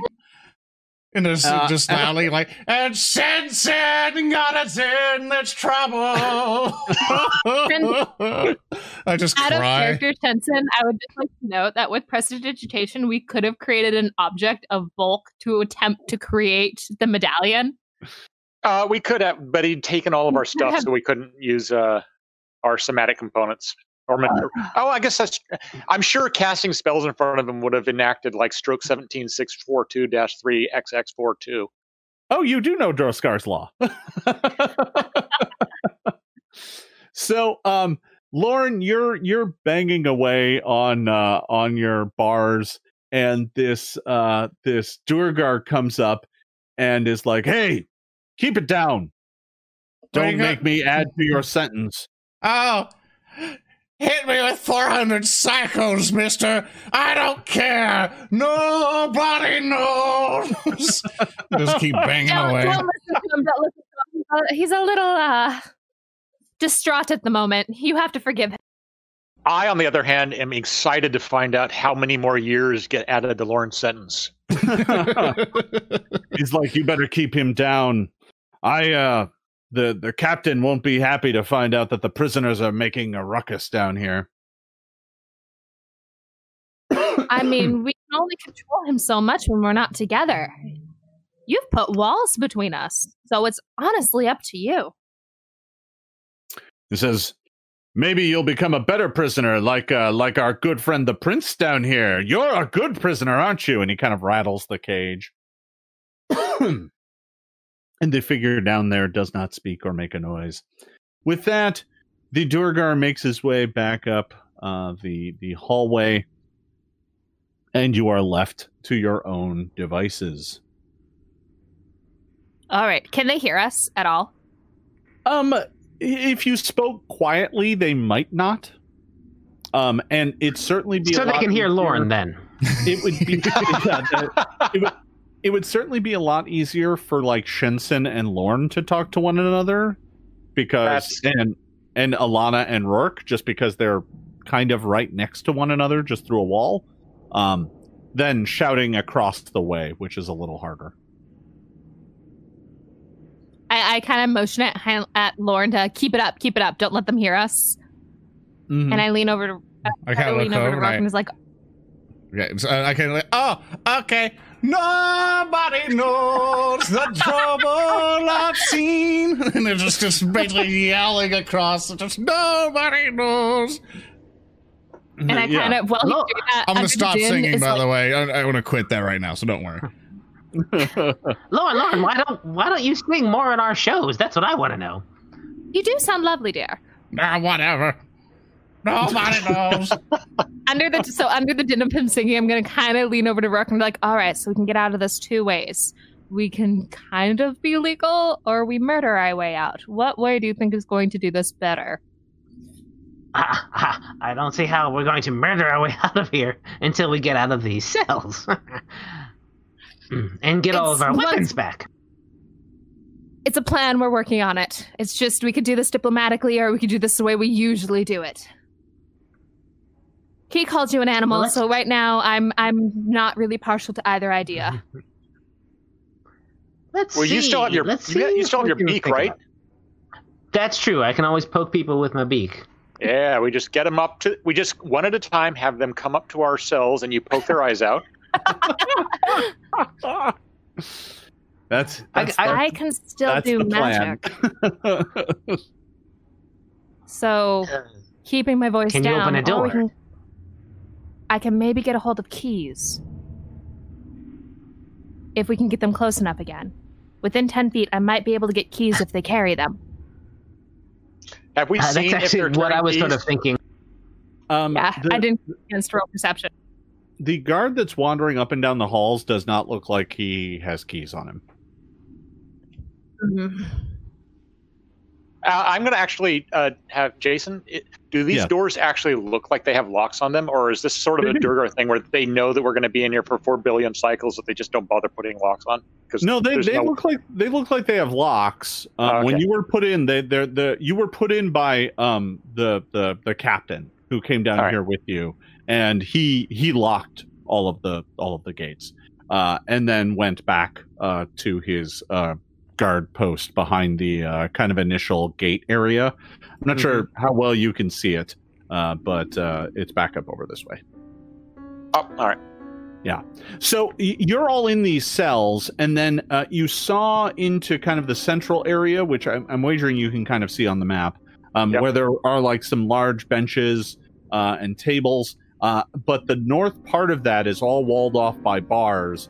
There's a desk there. And it looks like that's where the captain hangs out. And there are more Duergar there. And that's where the stair was to get out of this floor. It doesn't look like there's any other way in or out. What I thought is can Mr. Grimfell appear, even if one of us isn't near the skull? Grizz is required to be within 10 feet of the skull. I mean, let's say we can't contact him. Never mind. Hmm. So you're left in here for a little bit, and you talk it over and whatnot, and are chatting about what to do next. The Duergar don't seem to pay you any mind. And after about 30 minutes or so, one of the Duergars comes back out with the keys, and goes and opens up your cells and says, "Mealtime." And you're all allowed to leave your cells and come back to the central area where there are these benches. And on the benches, there is a giant bowl of these huge pale grubs. They're like giant witchety grubs. Oh yeah. And you're allowed to go to the table to have lunch. And as you are sitting there, the cells on the other side is open, and this pale, creepy figure comes out of his cell with these giant eyes and these big ears, and it just kind of makes its way over and is like, oh, new people, and it kind of comes straight up to your desk and just starts eating the grubs that are right in front of you and is like, oh, hello! And that is where we're going to take a brief break. So we're going to take a short break here, everybody. We'll be back in 5-ish, 10-ish minutes, and we will pick up the action. And welcome back. When we last left our heroes, they had been imprisoned by the Duergar for violating a variety of Droskar's laws, and were just sitting down to a bowl of delicious grubs their lunch for the day when a fellow prisoner came up to their table and began eating their grubs. This figure's kind of creepy. He's got real pale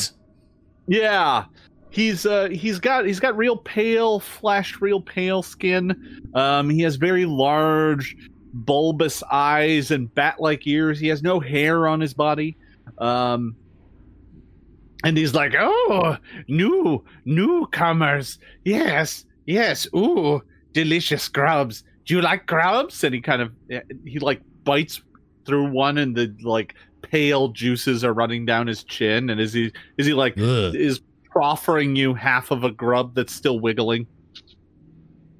I'll eat it. I'm a bird. All the food that we've had underground has been great so far. I don't know what everyone's complaining about. Yeah. He's like, yes. The grubs here are very good. They give us very good grubs. Hail Droskar, and he kind of holds up his hands. And the Duergar just look at him with kind of disgust and go back to their business. They're just kind of hanging out, making sure you don't get into any trouble. Don't let you be my friend. My name is Rourke. I am Grolo. Who are you? I'm Rourke. These are my traveling companions here, and we're here on a very important mission, but we've been, detained. Ha! Oh yes. You clearly did not follow the rules and laws. You obviously did not have form JB277 in triplicate. He looks at you. No, we didn't. We didn't have anything. Yes, I violated that law as well because I am not a Duergar. No, I am not a Duergar. If you couldn't tell, I am not a Duergar.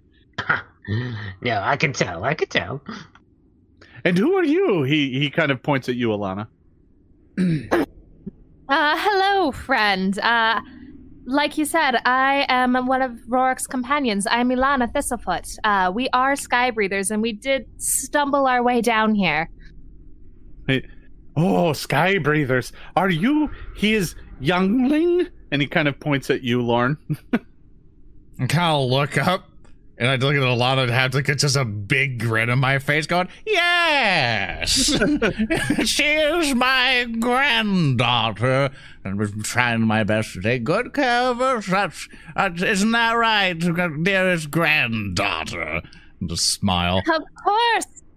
Pop. Oh, give him the craziest. Grolo's giant bulbous eyes kind of dart between the two of you. It's like, I can see the resemblance. The two of you look nothing alike. And he kind of points a finger at you, Shensen, and is like, Who you be? I be more patient than I thought I ever could be in this situation. Pleasure to meet you, though. My name's Shensen, and I'll hold out my hand to then kind of retract it. Much better because, name than that other name. Shensen. What's that? Yeah. So, how long you been in here? Let's see. 28,458 cycles. What? That's a long time. I'm going to just take that in stride. Is he kind of skinny looking? Yes. All right. Yeah. I'm going to kind of size him up. And it's like, you obviously haven't had enough grubs. And I'm going to hold out the grub that I had on my plate for him. And it's like, here, have this. In fact, these grubs, they have more of these grubs out here. They bring them out to us so few at a time. We could put together and maybe get to all of the grubs if you want to help out. He's like, no. I am fed enough grubs. And he takes your grub and just kind of like,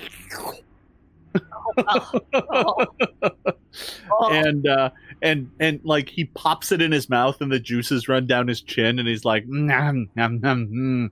Oh, they are so delicious. But Do make sure to save some. They do not feed us these every day, and they are very delicious. These are the best food. That's what I'm trying to tell you. We can get all the grubs we want if we take over this place. And he looks over at the other table where there is a bowl, another bowl of them at the other table, and he's like, "Do not take those. Those are for Bulg.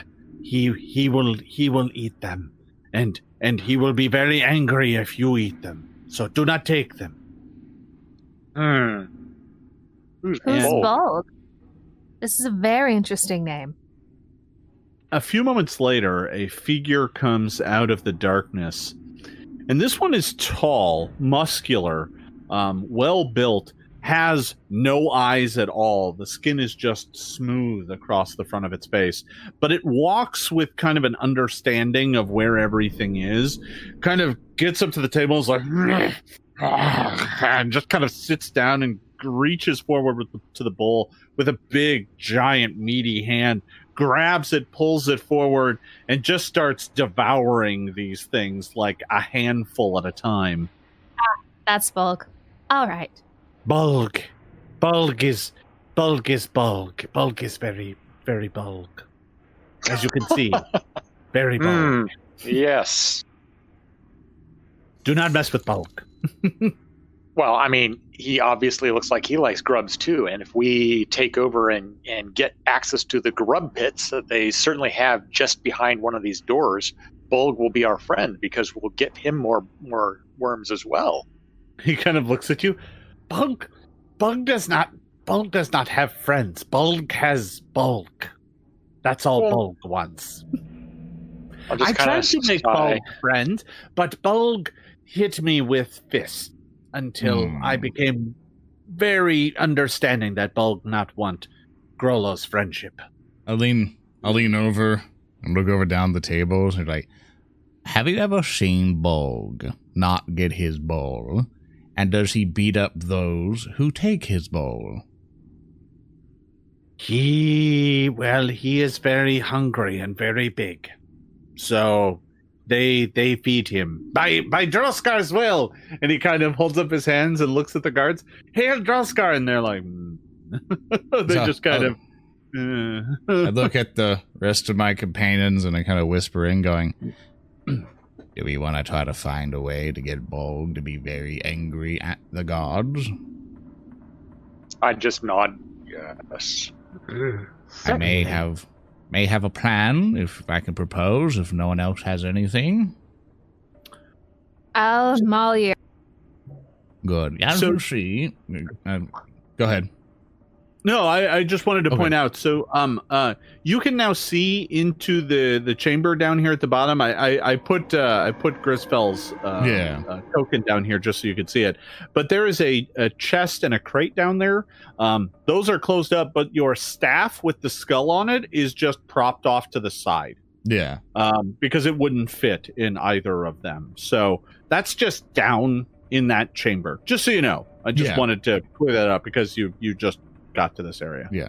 So I lean over and I go, so I can magically, because they can't take my magic away, send the bowl flying towards one of the guards, and we can all yell, Gombog, watch out, the guards are taking your grubs away. They're never going to feed you again. And Grug may get angry and then go after the sound and then beat up the guards.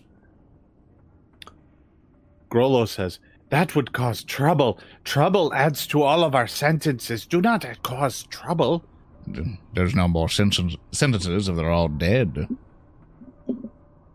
Does the bowl of grubs like make a distinctive sound, Jason? They're like large, like earthenware bowls. So I mean, they sound like ceramic on wood, right? I mean, but they don't like go. Like a little over the top, like, you know, creepy crawly sound. Oh, you mean the grubs? Yeah, yeah. I mean, they make a little kind of a weird. They're in kind of a weird mucusy sauce. So there is kind of, as they writhe around in there, there is kind of a, you know, little squish squish. Right. Yeah, because I was considering I could make that sound seem to come from one of the Garsh, but it sounds, it's pretty quiet sounding. It's not like the type of thing that an eyeless grub aficionado would key in on. Yeah, you're not sure if a grub aficionado would fall for it. Yeah.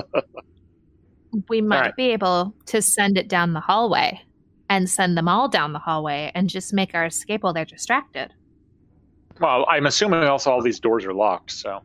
Yeah, I'm the strongest person in the party, and I don't think I can bust through them.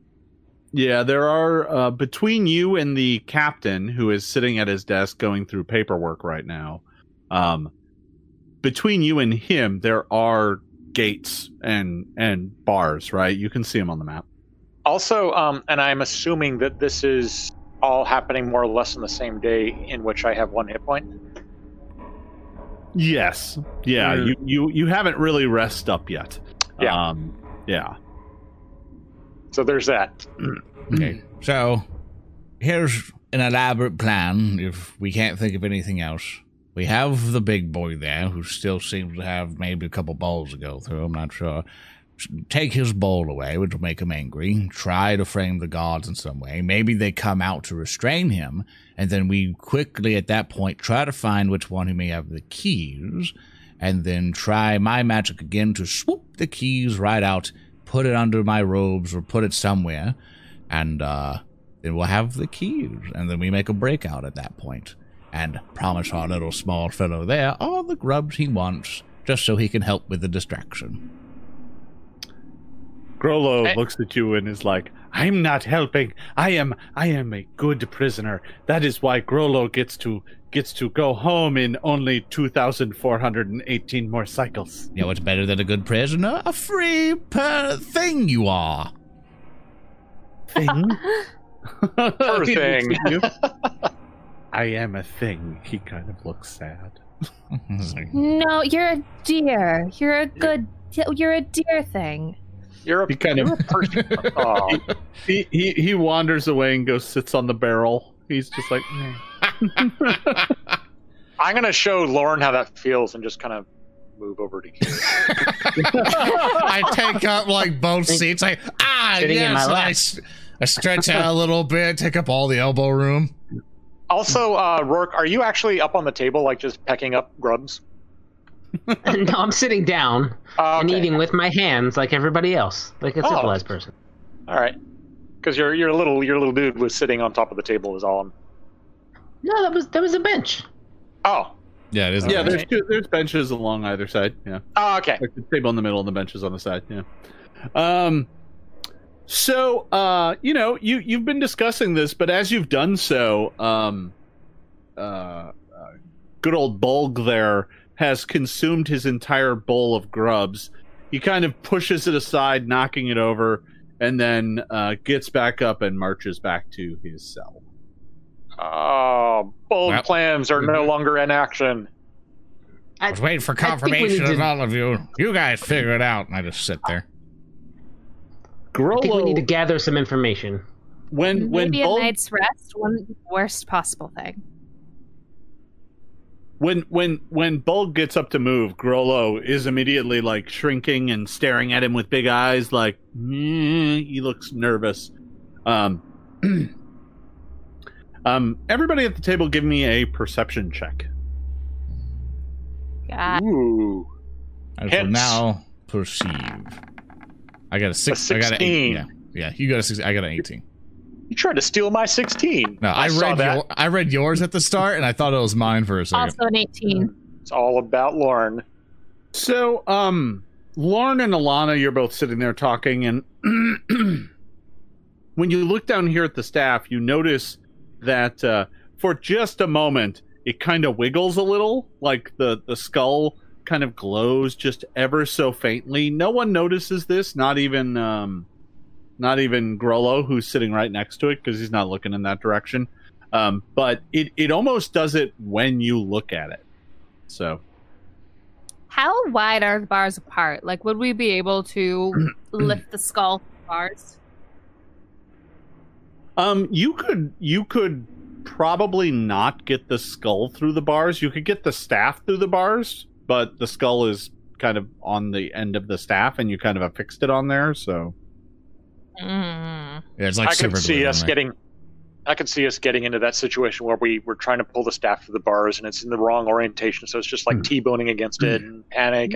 And... You might be able to get it to fit through. It's going to be real close, and the only way you can even try is by going down there and monkeying around with it, which is going to be really obvious. So, are these torches that we see on the wall? Are they just like? What's the deal with them? I'm asking for a friend who might want to rip one off the wall and brain a Duergar with it. So, what there are is mounted on the wall. There are these iron brackets. And in the brackets are these simple reed and tar torches. They don't look very solid. All right. You could probably take one off the wall and use it as a weapon. But it'd be just about as effective as a weapon as grabbing the bowl or grabbing the bench. All right. Right? Okay. But, you know, not nothing. Yep. Huh. So, Ilana, you mentioned something earlier that I think is actually a pretty good idea. We should probably cool our heels for the night and rest overnight and recover before we try to shenanigans to escape our situation. Because right now, like a bad splinter would put me back down. I'm not opposed to it, and I would love to heal you, but we do have extra eyes on us who probably are very opposed to me healing you. I can heal myself. I mean, I'm okay there. So for those of you who are knocked down, by the way, you did get medicine applied to you. So let's see, Shensen, you got back 8. Yay. And Ilana, you went down as well, right? Yeah. Yeah, you got back 8 as well. Well, that helps. What about those of us who were only wounded? They only applied medicine to get you back up and walking. So if you were wounded, they left you wounded. I look at the skull or whatever that's kind of inside and stuff like that, and I remember how far he can get to me, which seems to be a good enough distance to get in front of me. And I look at the little creature and I go like, hey, you want to see something neat? Grolo's like, neat? Yes, I like neat. Stand to my left here. Not in front, but a little bit to the left here. Now, have you ever wanted to see a spear?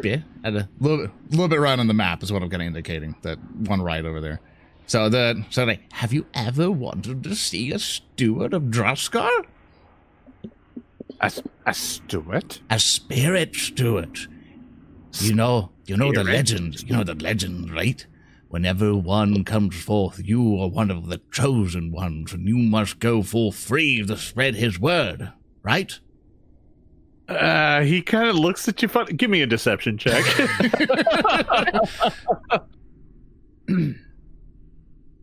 That is a cause for maybe a hero point. Crap! I can keep spending hero points, right? Actually made it worse. I can keep doing hero points, right?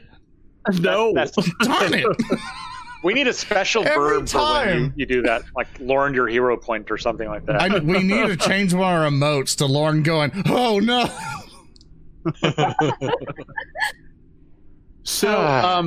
Yeah, you try and convince him, and he's like, "I don't remember that legend. That sounds. Are you trying to trick Grolo? Grolo, I'm not trying to trick you at all. Watch and witness the truth. The spirit of Droskar, the steward of his word, come forth." And I'm kind of like hand signaling the skull to appear, like right there, right in front of me. Come on now, right there. Let's start screwing this up. Grisfell pokes his head out of the skull real quick and it's like, boo, and then pops back into the skull. I'm just like, yo, you son. Go ahead. Grolo, for his part, goes, haunted. You see? Haunted. Not haunted. Not haunted. It is the steward and he needs to be freed. I don't believe you. You brought haunted skull here. Haunted. You are haunted. He kind of backs away from you. It's not haunted. You know, grams are awarded to those who free the steward. Grolo is just a thing, so what would Grolo know? You can be more than a thing. You can be more than a thing. Grolo skulks back to his room after you've tricked him and insulted him. Well, I tried, boys. I just kick up my feet and enjoy my sentence. So 4,300. No, wait. All right. So and I'm dead. What? You only have 10 years left in you? Yep. Right out the door. All right. So not opposed to it. This is great. So you are all taken back to your cells. One second, Jason. There's one thing that I wanted to try, which is when we're about to be finished up, I'm going to stack all the bowls up into one stack. But in the process, try to palm it or hide one on me to take it back to my room, to my cell. Tuck it under a wing, arm. Yeah, so there's the big serving bowls. Those are way too big for you to tuck. But there were like little plates that were like, they're only like, about 4 inches in diameter or so. You could probably sneak one of those back if you give me a thievery check. Yeah. 15. All right, I'm gonna let it ride. Let me take a look at what my perception is. Yeah, you managed to pawn one. Sure. Terrific. I have thoughts. All right. You're escorted back to your rooms, and one of the guards grabs a small plate with grubs and takes it down here and slides it into the room. The dwarf. And you now get a better look at this figure. This looks like a dwarf, not a Duergar. Rosy-colored skin, reddish hair, although it's kind of hard to tell because it looks like his beard and hair on his head has been shaved off of him. He comes up, picks up the bowl of grubs, puts it back through the bars, turns it over, dumping it on the floor, and then goes back to his corner. Grub dumper. Grub dumper. So the guard just leaves it and just walks back. Jason, I have another question. Yeah, when the guard takes us back and it obviously has the keys, does it look like there's a single key for the area or like lots of little keys? It's just one key. Okay, cool. That's good. Yeah. He just has one key and he goes back and locks all of your cell doors. All right.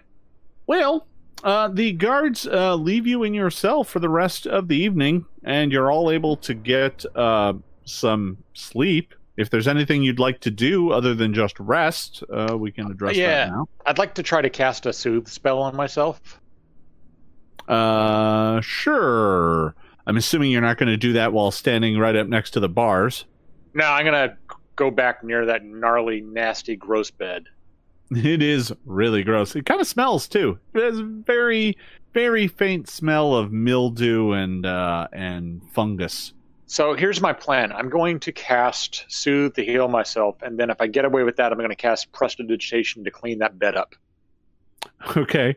You think to yourself that if you clean the bed too much, you may not be left with a bed at all, but you can try. That's fine with me. So Soothe first off gets me 8 healing, 8 hit points back, which makes me feel much more confident about any sort of hootenanny we might be getting into the next day. Let me do a thing before you get too far there. He's doing the thing. Just a thing. I'm just doing a thing. Don't worry about it. It's just a thing. Nothing happens. Nobody comes to bother you. You apparently got away with it. What about that thing in the cell?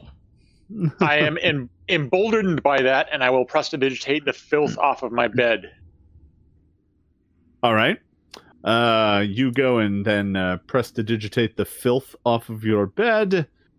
Oh, let's see if anybody notices that. Prestidigitation, am I reading this right? That we can make an object of negligible bulk? Do we need another object to make that? No, but the thing you make is like it's obvious to anyone who handles it that it's just like a bauble of magic. It's not. It doesn't have much substance to it. It's basically like you could make little balls and juggle them in the air, but no one's going to suspect that they're like finely crafted or anything like that. Couldn't they interact with anything else? Say a door and a lock. Oh, are you saying if you can prestidigitate and create a key? No, you cannot. That doesn't work. Yeah, no. That'd be way too powerful. do the items we create with prestidigitation look like bad CGI from 1993 sci-fi movies? Kind Ouch. Of. Yeah, they're a little blocky. Okay. Right. Colors aren't great. they kind of glitch in and out of existence. can I use that to actually create a Sharknado then with my? Undoubtedly, yeah. Okay. However, when you do cast Prestidigitate, this guard comes back here and is like, hey, what are you doing? I am offering prayers to Droskar to hopefully appease him that I am being a good prisoner. He looks at you and he's like, prayers to Droskar. Well, let's hear them. All right. I will... Can I roll a deception check to make it sound like I'm doing the right thing? Sure. Yeah. You can try and bullet there. Oh, Droskar, you're so brawny. Your thews make such news, and your eyes are so wise. Hail, Droskar! Be kind only to those who don't deserve it. So the Duergar goes, yeah, I've heard worse. And then goes back. All right, I'm gonna go hunker down in my mostly clean bed. All right. Well, as it goes into night, the Duergar that are walking the hall, they leave. Oh, huh. Mm-hmm. Like gone? They're not down here anymore.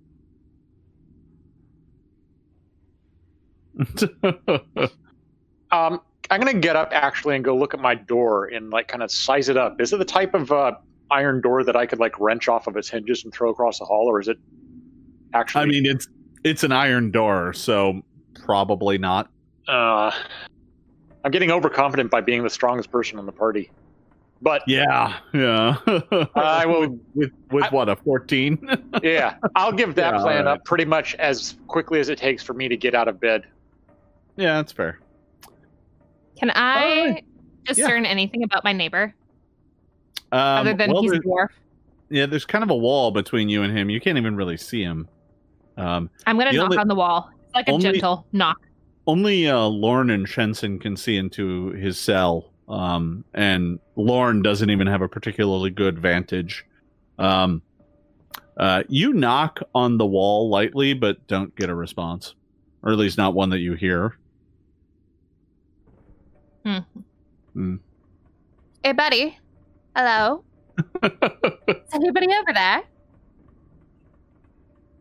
I'm gonna come up to the wall there once I see Alana's trying to get that fella's attention. Is he even reacting at all, or he's laid down in his bed? He has the blanket pulled up over himself. He's kind of rolled up facing the corner, and he hasn't moved. This is a long shot. Can I try society to see if I recognize him as being like a famous missing dwarven hero? You can try. Give me a society check. That's not bad. Yeah, you rolled a 20. That's not bad, I guess. I won't use a hero point to re-roll that. Oh, you won't. Well, it's funny because the moment he walked up to the bar, you like the moment you saw him, you were like, where do I know him from? And you couldn't really put your finger on it. And you've been sitting here puzzling about it, and you've come back up, and suddenly you remembered. He looks just like the face that's on the back of some dwarven money. Ha! Huh. But without his beard and without his hair. And all of a sudden you realize that is Prince Thorgrim. Ah! That guy's always getting thrown in jails. It's a lot in life. Yeah. So I'm going to try to, like, seeing that there's nobody down the hall there, I'm going to, like, hey. Hey, Prince Thorgrim. Psst. Hey, Thorgrim. The bundle kind of moves a bit, and the dwarf kind of sits up, moving to the end of the bed, and he's like, what do you want? I want to get us all out of here. We have been sent to infiltrate this place, and now that we've infiltrated, we're here to bust you out. Shakes his head. I've been here 2 years. That's right. There's no way out. We're here to make sure it's not going to be 2 years and 2 days. There is a way out, and we just all need to work together to overpower these people. And well, he shakes his head. He kind of you're talking, and he just kind of looks at you with kind of now that you're looking at him, he looks really just kind of browbeat and defeated, and he just kind of shakes his head and crawls back into his bed. Can I try a diplomacy check to at least kind of maybe hopefully bolster him a little bit? You can try. A shred of hope. 14. Yeah, it didn't appear to have much of an effect. He kind of crawls back into his bed and pulls his cover back up over himself. I'm going to look across at Ilana and say, that's Prince Thorgrim. I thought he was thrown in jail like 10 years ago, but he's only been here 2. He must be in a new jail. He appears to be the same victim of circumstances that we are. If we get a chance to help him, we will. But until that moment, let's focus on helping ourselves. Yeah, there's a number of folks in the Five Kings Mountains who lay claim to the title of prince and, you know, various noble titles. Prince Thorgrim is one such noble from a family in the mountains there. Shensen, you know the basics of this story, but he went missing several years ago, and no one's seen him since. Apparently, he's been down here the whole time. He's serving his years as a grub dumper. Grub dumper. That's a new profession. It'll be great to add to the story, but let's make sure our story continues. Yes. I'm going to try to look over at Rourke's cage here, because I don't know if I saw him like pawn that bull, but if he's got like sneaky little shifty fingers, it's like, hey, Rourke, can you pick this lock? Not without my tools. But I was thinking... What about with your beak? Nah, it's too big. I was thinking of... And might I add glorious? Yeah, try. Thank you. Try, you're very dexterous with it. It's not I need fine materials. I need... Your beak is fine. Thin wire. Give it a shot. No, thin wires. I'm not going to be able to pick the lock with a beak. I'm not going to be able to pick the lock with my beak, am I, Jason? Just look at it. Okay. I just want to make sure... Hold on. I have thoughts about it. They just want to see you try. I half-heartedly peck at the lock with my beak. There. Yeah, look, I tried it. Okay, it didn't work. I have a bit of a plan to attempt to maybe make a copy of the one key they have. If I can get some clay or whatnot into this plate that I've stolen, we can press the key into it, and then from there, I'm working on it. I do have actually a bar of soap in my gear. But if we can get to our gear, we can get to anything. Yeah. But soap is always the cure. Soap is the way to fix all of your problems. All right. So it's starting to get late. You're all getting rather tired. I mean, if you want to keep staying up and scheming, that's fine. But I'm assuming everyone's going to get some rest. Oh, it's like a slumber party. Yeah. I'm gonna rest, and I assume during the rest thing, just to remind me on how I can possibly heal myself or whatever. But I assume it's just pretty much like a medicine check, and then 2d8 or whatever if I succeed. Or if you have medicine, you can treat your own wounds. Yeah. And then just treat it like a long rest. 21. Huh. So I think, you know, here's the thing though. I think you actually have to have a medicine kit to treat your wounds. Oh, let's just say as you look it up, we'll ignore it for now, and we'll just keep going. Yeah, sure. I could just take. I don't want to have to make you go through the book. Yeah, no, you need healer's tools to do it. Okay, right. Never mind then. My bad. Okay. I was going to use my bed. Can I just take reactions and heal everybody? You can. That's the thing. You have some magic available to you, so if you spend some time, you can heal folks back up at least a little. Then that's what I'll do before we finally conk out for the night. You're going to do the 3-action heal? Yeah. I'm just warm. That'll heal everyone 3. That's something. Yeah. We'll also heal our dwarven friend. That's also heal our dwarven friend. Yeah, he's not. If it helps him, you're not even sure. You can't tell. You also all gain back an amount equal to your level times your con modifier. And this is probably a good time to let everyone know that you've leveled up. Oh, wow. Win. So obviously asking you to do that in the middle of a session is a bit of an imposition. However, when it comes to level-based bonuses, I'll allow those to apply right now. And between this session and the next session, we'll figure out all the other abilities. As everyone randomly gets good at lock picking. Yeah, I'm just going to randomly assume one of the new spells I got is called Jailbreaker. We'll figure it out. Yeah. However, that does mean that when you heal up tonight, you heal up 2 times your con modifier instead of 1 times your con modifier. Yay, -2 instead of -1. What? Minimum con penalty. The minimum is 1, by the way. Yeah. Okay. All right. That's a good minimum. I like that. Yeah, and you all also gain your hit points from your level. I'll let you have those right now as well. Yum. So, it's minimum 1 times level, if I recall correctly.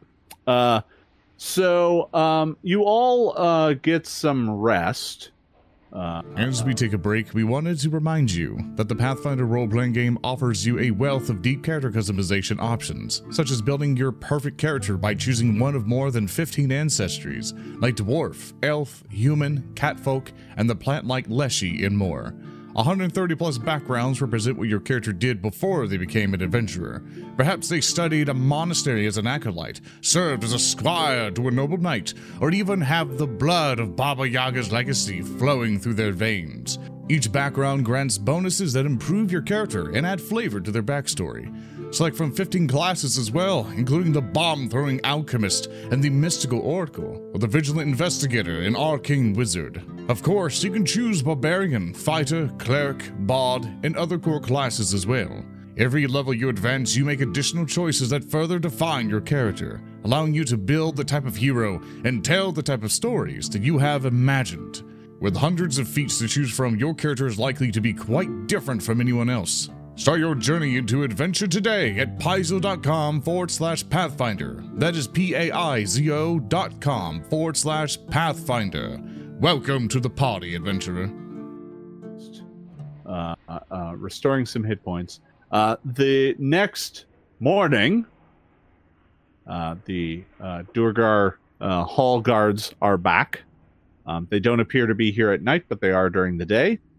And the captain, this would be Captain Cranar, by the way, comes down the cells today and says, "There, you've served your first cycle. Now, doesn't that feel good in the glory of Droskar?" It's good. Like something, all right. Mm. Were you measuring distance? Yeah, let me just measure. Let's measure Electric Arc. Yeah, that looks a little. Yeah, we can't get a couple of you. You can't take my magic away. I love how measuring distance is the roll 20 equivalent of like slowly reaching for your gun.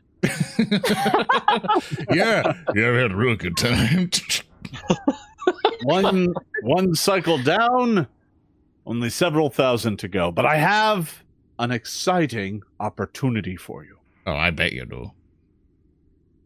We are going to be sending out a work group today to gather fungus.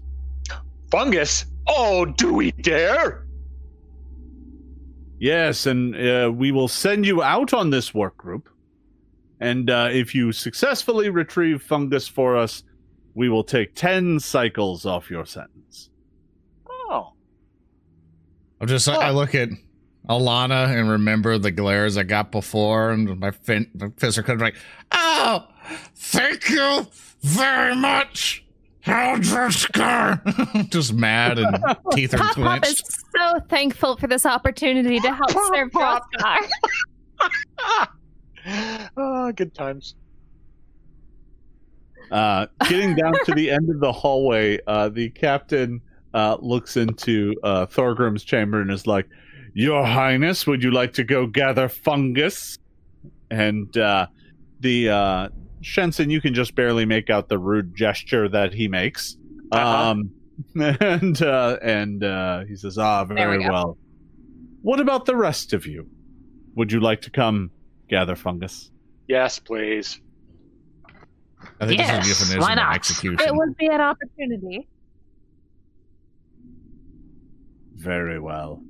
I will see to it that the guards come and gather you to go on fungus detail. Mm. Before he walks away, how much is he paying too much attention to me? I mean, some. Yeah. But I mean, he's not like staring at you. I'm not going to risk it. Okay. I yell very loudly, going like, oh, woe is me. I don't want to go to the fungus pits, but my sentence is too large. Woe is me. And I start making a lot of noise and banging on the thing with my bucket and woe. He's already too far.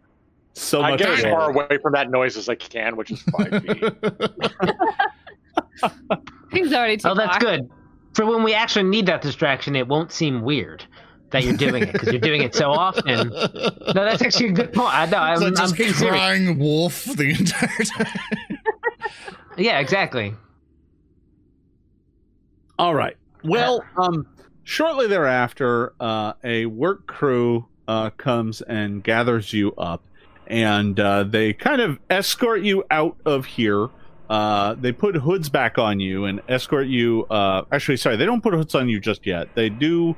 You're taken up a few flights of stairs, which leads past a kind of lofty open area that has a balcony that looks like it looks out over darkness.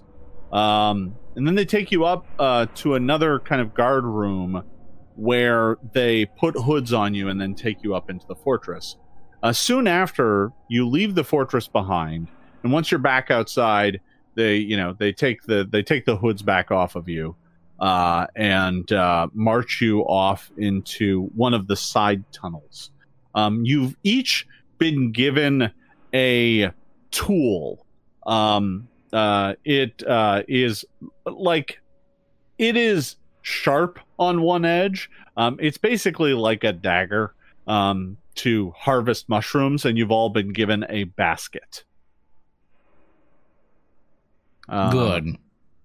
Of the other prisoners, by the way, Grolo has accompanied you because Grolo is very excited to help gather fungus. Bet he is. And you are taken...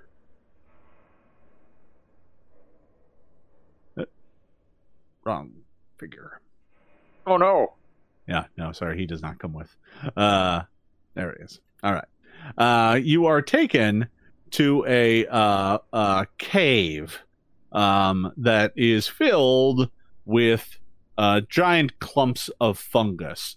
This is the Duergar are just kind of off this map here, keeping an eye on all of you. And they're like, there's good fungus in that cave. This is like the third time you've come to a cave and gathered up fungus. They're filling up baskets and a cart. Oh, so we're going to like cave after cave after cave?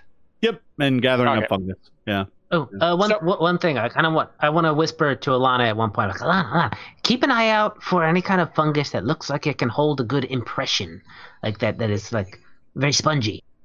I give a nature nod. I pretend like I don't hear, but I give just kind of like a slight shuffling nod to acknowledge. All right. Jason? Yes. This tool they gave us, this kind of dagger thing, is it just super, super simplistic, or is there anything like a wire or a little tiny thing that I can work at to peel off to maybe turn into an improvised lockpick? Or is it pretty much just a... So it's basically a simple metal blade with the smallest amount of cross pommel, and then the handle is wrapped with like a sheet of dried hardened fungus. Okay. So there really isn't kind of like any wire or anything associated with it. Okay. So if somebody were to really replicate simple. It and it was tossed back in a basket, would they notice? Oh, like make a fake one out of like fungus that they wouldn't just look closely at. This is my fungus knife. I'm a druid. It's possible. They might not. They might not. So yeah, that's what you see. You are given a light source because they recognize that all of you can't see. There is a light kind of on the edge of this that they put up in a bracket.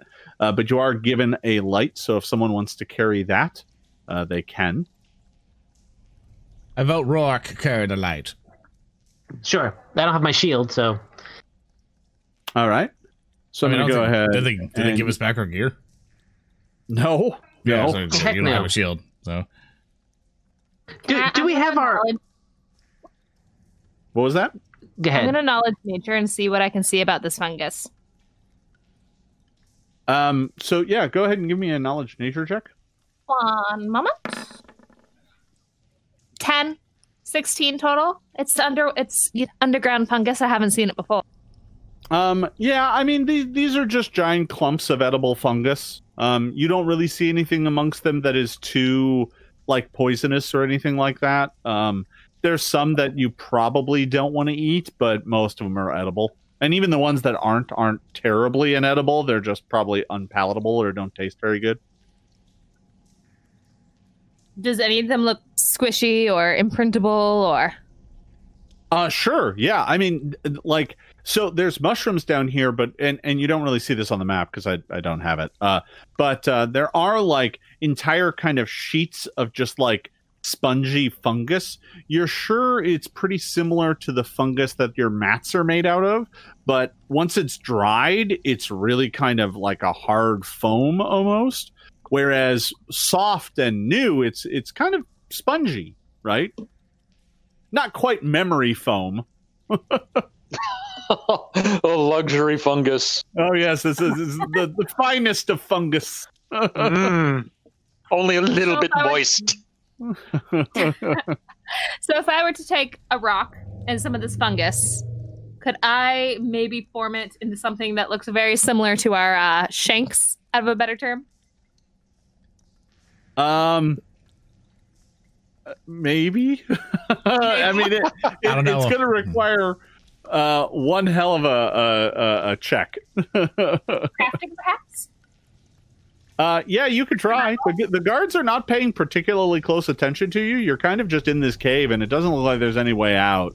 So they're not exactly worried about you going anywhere. Crafting or survival? Survival would be to make something that's more functional. Crafting is to make something that looks like it's supposed to look. I think what you're actually trying to do is make a deception check to make something that looks, maybe a thievery check, depending on, you're trying to make a forgery, basically, which I think is deception. Who has better deception than me? I have a 1. I could give it a try. I got a 4. I got a 7. Right, you win. Shensen's got the best one. All right. Can I try to do that? And while I'm doing that, can I also, all of these caves, I'm kind of like keeping an eye out, like for just like bits of trash or something that if somebody else has left behind, like just looking for like anything I can scavenge that can help us out in the future. Yeah. So there isn't a clear skill usage on this because it's not like you're trying to create a fake document, which would be society. Right. So I'm going to kind of go with deception, I think. But you're just trying to make something that looks vaguely the same shape as the dagger, or what are you exactly trying to do here? I'm trying to get a good sense. Pulling an old switcheroo. All right. Yeah, so something that if we throw like three of our daggers in there, and one of them is a fungus dagger underneath them all, that it'll just kind of look like a stack of daggers, and we'll be able to keep one. All right, so you hide it under my skirt sore and his feathers. Okay, so you're just basically trying to make something that's roughly the shape and volume of the dagger. It doesn't actually have to look like it much. Right. All right. All right, here we go. In that case, yeah, that's fine. Deception? Yeah. You're going to need to go into the chamber and find some fungus, though. But here, I got it. Oh, Shensen, do you have a hero point? I bring back a mushroom that's like been squeezed twice. It's like, how about this? Try again, dear. It does not look like a dagger. Can I try again? Sure. You need to kind of move around the chamber. By the way, our good friend here has moved off, and he's dutifully harvesting fungus.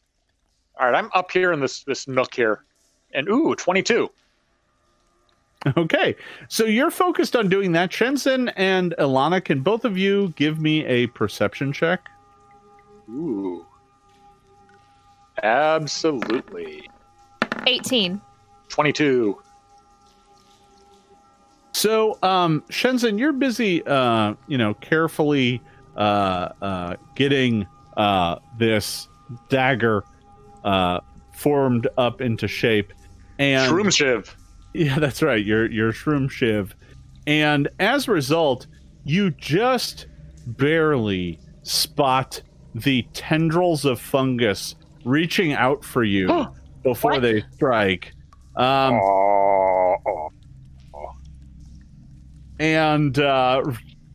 coiling down from the ceiling is like a series of tendrils, all made out of gross, bulbous, slimy fungus. And they're all reaching out for you. I have a very important question. Yes. Are these tendrils like maybe violet colored? Nope. Oh, good. Okay. Yeah. Carry on. Oh, okay.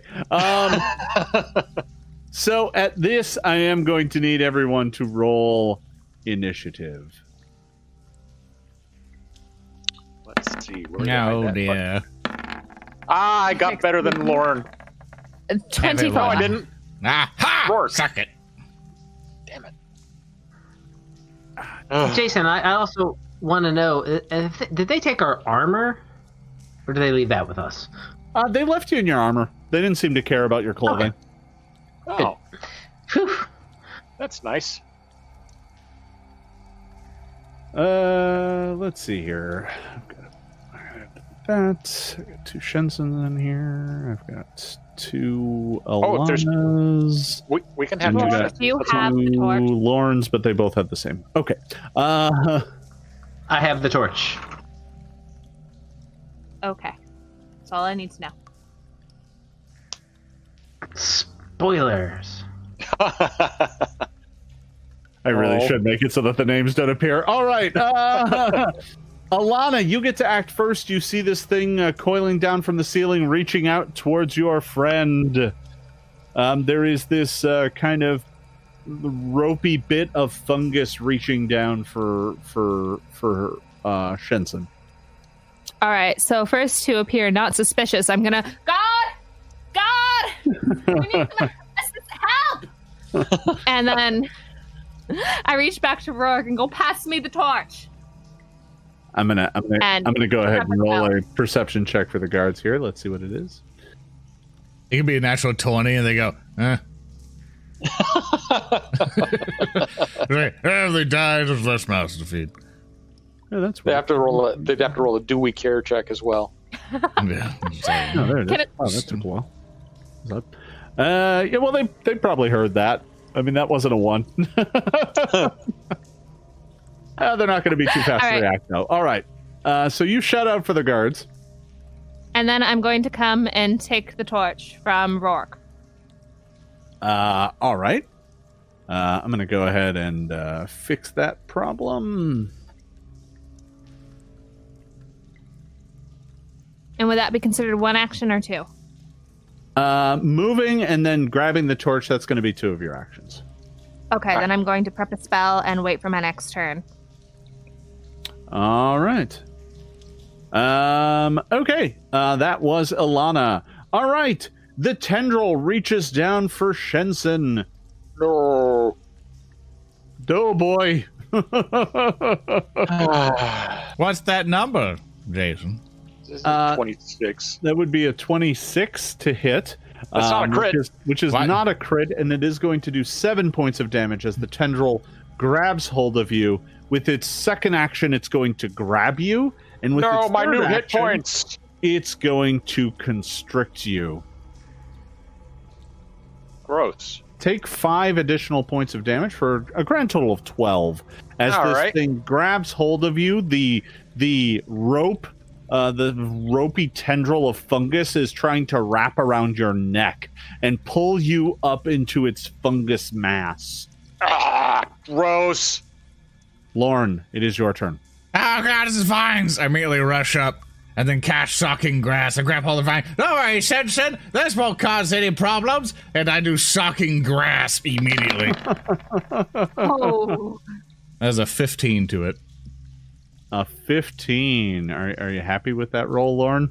That sounds like a hero point roll that's going to bite me in the butt. Let's do it, boys. I don't know. Lorne, your hero points. I got a natural 20. Just to move that turn order. So they do exist. Yeah. That is your electricity reaches out to the plant, and a number of its fungusy tendrils and whatnot scorch and blacken as the electricity crackles through it. That does look like it hurt it, but not too bad. It is still got a hold of Shensen and is still trying to pull Shensen up into its vines. When you do draw close, though, it... Unfortunately, its tendrils suddenly reach out and slam into the fungus and crawl into the wall, and all around it, the fungus suddenly starts writhing and grasping at everyone. Oh. And I'm going to go ahead and let's see here. I am going to... Oh no! I critted in my own demise. No. You missed out on your echo effect there.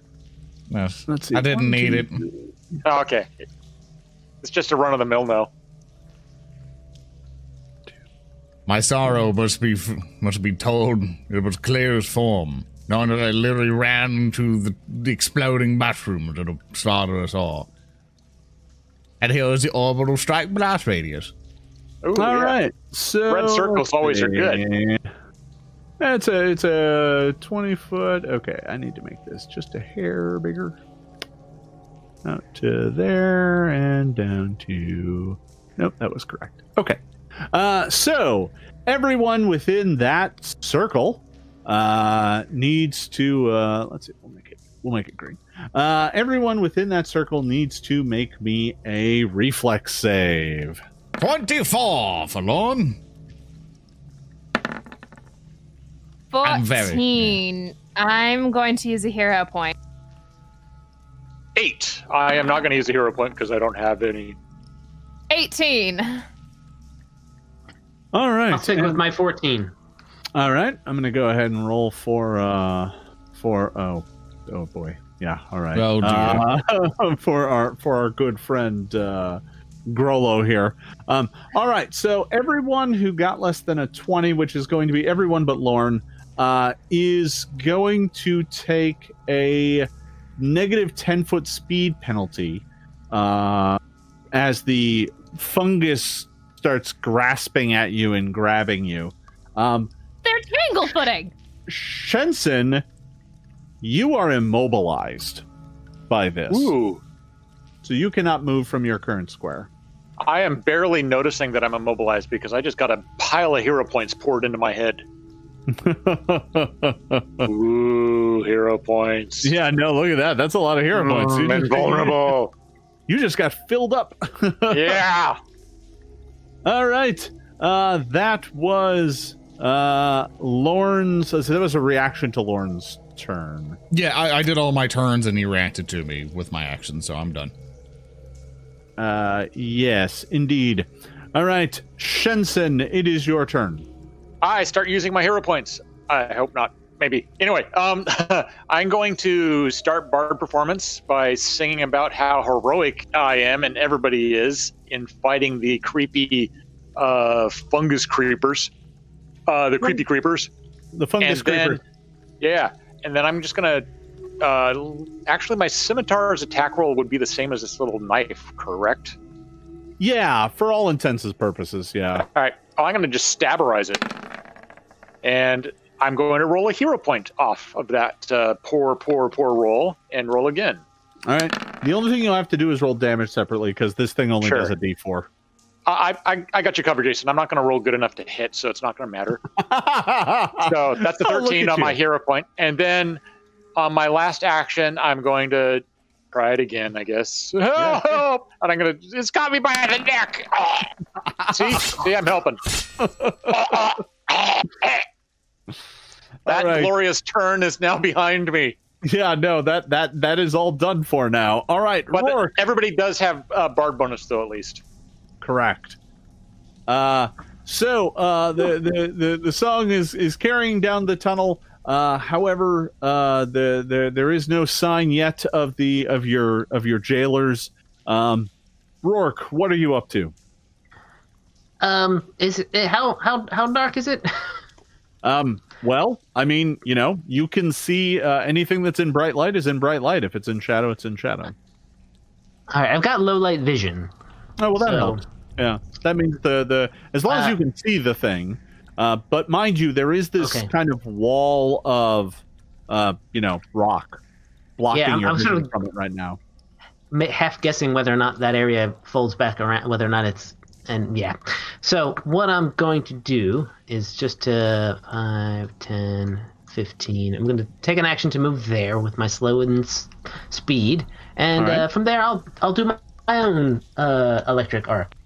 All right. So you go ahead and do an electric arc. I will need to roll a reflex save. Yes. It is going to make the save, so it only takes half damage. That does scorch the plant a bit, but it does not look like that did too much damage to it. It is still desperately grabbing a hold of Shensen. Oh. At the end of the round, two of your Duergar jailers arrive, and they're like, What are you all about? Hey, look, it's the two guards to save the day. They're just Duergar this time. It's like different costumes in a play. If this thing kills us, it's going to be quite a bit of paperwork. Yeah, they actually look very frustrated. They're like, we don't have the forms for you to get in a fight. What are you doing? Do you have the forms for us to die? One of them looks at the other one and he's like, I'm not sure, did we bring that? I should double check. And that's all they do this round. More importantly, do you have the forms for diplomatic emissaries to die? They are currently checking their paperwork. So, Ilana, it is up to you. I'm going to move over here. That's 20. Oh, you can't move through that wall. Oh, I can't go around all of them? Well, you can, but, if you're going to move that way, it's going to be, you would have to go, from, here over to here first, and then back to here, okay, and then over to here, right? Yeah. Okay, I was looking to go here and then around and in, but yeah, that's not happening. Well, you could. I mean, if you want to try and move through its space. No, thank you. I'm going to get close, though. Can I... I'm going to knowledge nature it to see if I can discern anything about it. Yeah, absolutely. 24. It's a plant. I know plants. Yeah. So, up on the surface, if this thing were covered in, you know, leafy fronds, you would call it an assassin vine. They reach down with their tendrils and choke creatures to death and then use their blood to fertilize their soil. However, this one looks like some sort of distant cousin of it, made of fungus. Similar, certainly with the same sort of ropey tendrils and the desire for murder. No. You know this. It is, as most plants are, fire is going to be your friend if you have it against this sort of thing. But... you're pretty sure with the check that good, you're pretty sure that it also is, you know, you can slice this thing up pretty easily. What you definitely shouldn't do is attack it with, like, bludgeoning or piercing weapons, but slashing weapons will do great, which is kind of what your cutting daggers do. And it's like, I grabbed the torch, but I can't get close enough quick enough. Oof. All right. What do I have to roll to... So that was one action, and then knowledge, and then there's not much I can do besides... Can I pass Shensen the torch? Not from where you're currently standing. You could hand it to Lorne. Lorne, take this! You know what to do! You assume a lot of me. All right. All right, you pass off the torch. I will go ahead and fix that up here as I move the light source around. Making it difficult, Lana. We can't keep juggling torches every day. Your electricity isn't going to do anything, and I can't really harm another plant. At least I deal damage. All right, Lorne now has the light. Unfortunately, it now goes. And I will die. Yeah, it has Shensen grabbed. It is going to lash out with its vine. That is going to hit for Shensen. Take another 10 points of damage. All righty. That's enough for... a little bit of that. I fall down. Chokes death. Not then dead, but... in that case, it takes your body and lays it down in the fungus of its root nest. And then it lashes out with its vine at Lorne. It hits. Now, that's actually going to be 5 less than that, though. So that's only a 15. I got to double check my... That's exactly my AC. Oh, no. Lorne, you are going to... Oh, God! Good thing we fully healed, boys. I feel, in a rating of like out of 1 out of 15, I feel like a dead. You take up. 14 points of damage, but that is the end of its actions. All right. That was its turn. Lorne. Poke it with the fire, Lorne. I don't have fire. Electricity basically burns anyway. That's what I thought it would do. Use the torch, Lorne. That's it. Fine. I burn it with the torch. That's... You do realize I suck at melee, right? Fine. I will humor you. I swing thine torch upon the branch. And like trying to burn it. Yeah, sure. So basically I assume, because I didn't plan the melee in most of my life. A torch is a club, so it's a simple weapon. So you're at least proficient. That's like a... Let's see. Roll d20 plus. What's your strength? My strength is 0 or 10, so I have 0 modifier. Okay, so yeah, you're looking at a roll with a +4 bonus. Let's see what I get. A natural 20! Yeah! There you go, baby! Burn, Vi! This is like the first time in Lauren's life he ever made a physical attack and is like, oh, This is a lot easier than I thought. No, I don't know why doesn't everyone do this? Magic is so much harder. I'm getting flashbacks of like my father, who was like a famous knight, and he was like trying to teach me how to sword fight, and I got frustrated and never wanted to touch a sword because I got cut or something. And then like he's just like, no, you're gonna be a failure of a son if you don't become a knight. Like, no, Dad, I want to read books. And then at that point, it's now all coming back. It's all coming back at this point, going, I know how to swing the sword now, Dad. Look at me, Dad. I know how to swing a weapon in melee. That got incredibly personal. So it's going to do a D4 damage plus 1 fire. Okay. Roll 1d4. Yep. You still get plus 1 from Bard until it comes to my turn. Yeah, so four damage. And that's just one damage. 4 damage plus the weakness doubled. You actually do some pretty decent damage to this thing. Good. And then for my final action, because I know I'll die no matter what I do with shield, I'm going to Acid Splash. All right. I'll cast Acid Splash right at it. Yeah, great. So, your club slams into it. The fungus burns and snaps and pops, and its tendrils kind of retreat. But it is still up and fighting. You're going to go ahead and cast Acid Splash at it. Yeah, and it just—I know it's not a specific chat. It's just like building backstory, and do I dare? Do I dare? Nah, that's gonna miss. Group, do I need a yes or no for a hero point?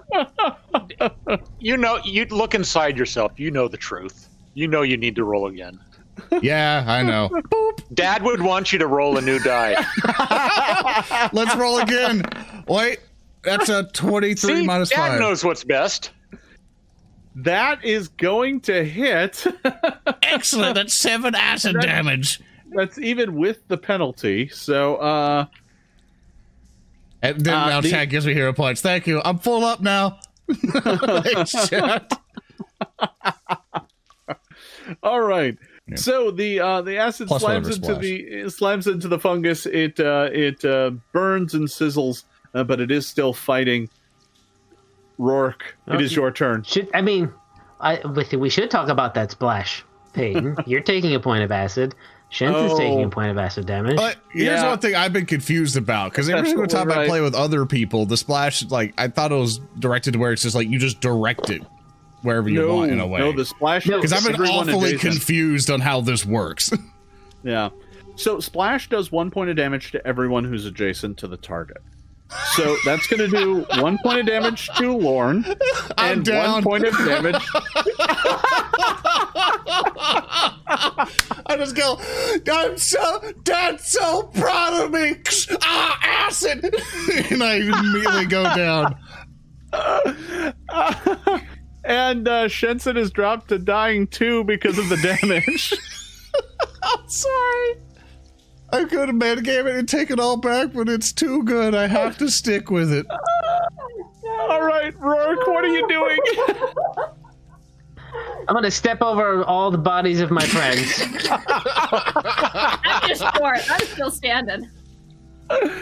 For one movement to get to where Shensen is, because I'm slowed by this tangling. Then I'm gonna tumble through its space. Yeah, tumble through its space, yeah. Yeah! Crushes it. Yeah, no problem. All right, then I'm going to use this this dagger. Yeah. Go right ahead. With a confident finisher. Sure. That's I would clap for you for that awesome acrobatics, but dying.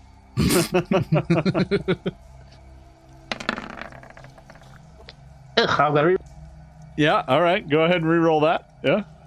The hero points are flying. All right. Yeah. That's a 26. But this is a D4, so. Yeah, go ahead and roll that D4. Did you do a hero point to re-roll your beak, or was that just another attack? Yes. Okay. No, that's just an... He re-beaked. Oh, okay. So that was a hero point, right? Yeah, all right. Okay, so that's... Okay, I didn't hear it. Yeah, I did hear a point. So it's 3 points of the slashing, and then, because it was my confident fit, an additional 6 points of precision damage. All right, so your dagger slices through a chunk of its vine. It now looks really badly hurt. Its tendrils are starting to withdraw, and it's starting to retreat up into this kind of fungus nest it has up, kind of rooted up near the ceiling. At the end of the round, the two Duergar kind of go. They come into the space, see what's happening. So they moved, they break out their crossbows, and they load them. So that's what they did. Oh, I bet they do. Yeah. Yeah. That's all they do? Ilana. All right. It is now your turn. I am going to cast Stabilize on Shensen. Yay! So, no longer dying. And my hero. And I have one action left, and I'm standing right next to Lorne, so I'm going to cast Heal. Ah, very good. Raise you back up 8 points. And that is all I've got in me. The Duergar, one of them goes, "Do you have a permit for that magic?" He's kind of... Do you have a permit to let us die? Then he's like... Yeah. One of them looks at the other. He's like, "Good point. I don't think we got the paperwork for that." You have a permit to mind your own business? I'm just an ignorant sky breather. Not to mention that I am a druid, so it would be against my permits to let them die. That is absolutely true. So, Shensen, you are still unconscious, but you are stable now, so no need to check. Is at least this fungus I'm lying on, like, comfortable? It is nice. Yeah, no, you're being covered with spores, but, you know. Gross. Yeah. And it now is going to reach out towards Rourke with its viney tendril and is going to get a armor class of 20. Yeah, that hits me. It is going to reach out with its tendril and grab you. Take 14 points of damage as I roll max damage again. Oh. Oof. It is then going to grab you, and then it's going to constrict you. This is +4. Take 6. Is he down too? I'm still up. Okay. No, I'm still up. Yeah, more hit points. Yeah, that's right. Second level. More hit points. This is a nasty vine. It has Rourke now. It's trying to retreat away from all of the people who have been damaging it. Lorne, it is your turn again. You are prone. Yeah, so getting healed. I'm just going like, let's feel a nice wash of healing magic, and it's like, oh, and it's like, okay, God, I'm up. I'm up, and so I take an action to stand. And, all right. Okay, cool. It won't kill me immediately. Good. Then I'm like, I still got the torch. I'll make you proud, Dad. Oh, God. Watch this critical one. Watch this. It's going to be +4. I'm going to roll. I'm kind of waiting for it. Yeah, it's +4 on the roll. Okay, it's 6, 7, 8, 9, 10. So it 20. Hit. Nice. Yeah. Yeah. Go ahead and deal a D4. It's 2 plus 1 point of fire, so 3. However, the fire does trigger its weakness, so it's going to take extra damage. You stand up from the floor, and for that briefest moment, while you were unconscious, you could have sworn you were sitting at your father's knee, and he was looking at you disappointedly as you were looking at your book. And, you know, as you began flipping through it and the magic began flowing through you, you thought for just a moment you saw him smile. And when you snap back to consciousness, grab the torch and swing it at the plant. Your torch finds its home, and the plant burns to a crisp. Yes! I made you proud, Dad!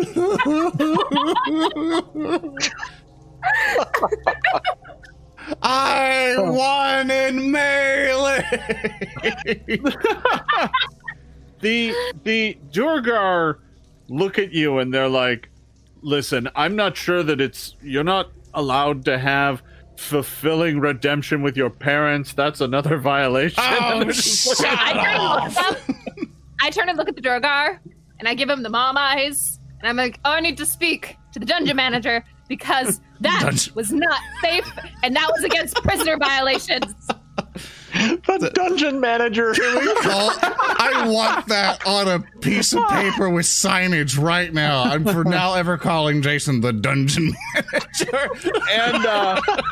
And one of them goes, listen, you were warned. And they kind of point at the side, and there is a sign on the wall that's, you can read it, Lorne. It's in Undercommon. It reads, beware of killer fungus. So one of them's like, I don't know, it's safety hazard. They gather you all up to escort you back to the dungeon. Shensen, they allow, you know, with the fungus that's in here and bandages that they provide, someone can do a medicine check on you. Ilana, do you want to do a medicine check? Oh! Yeah, no problem. The chat has also decided my name is now Karen.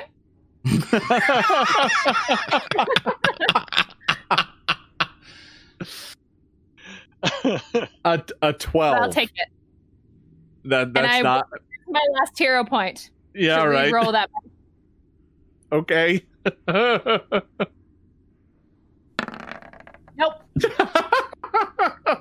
I am angry.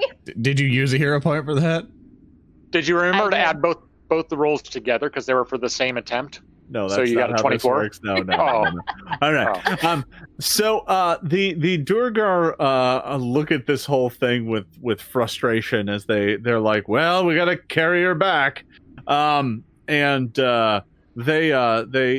enlist poor Grolo to help carry Shensen back, and they take you back to the Duergar fortress. They kind of frog march you back, and when they arrive at the edge of the tunnels, they go to collect all of the daggers.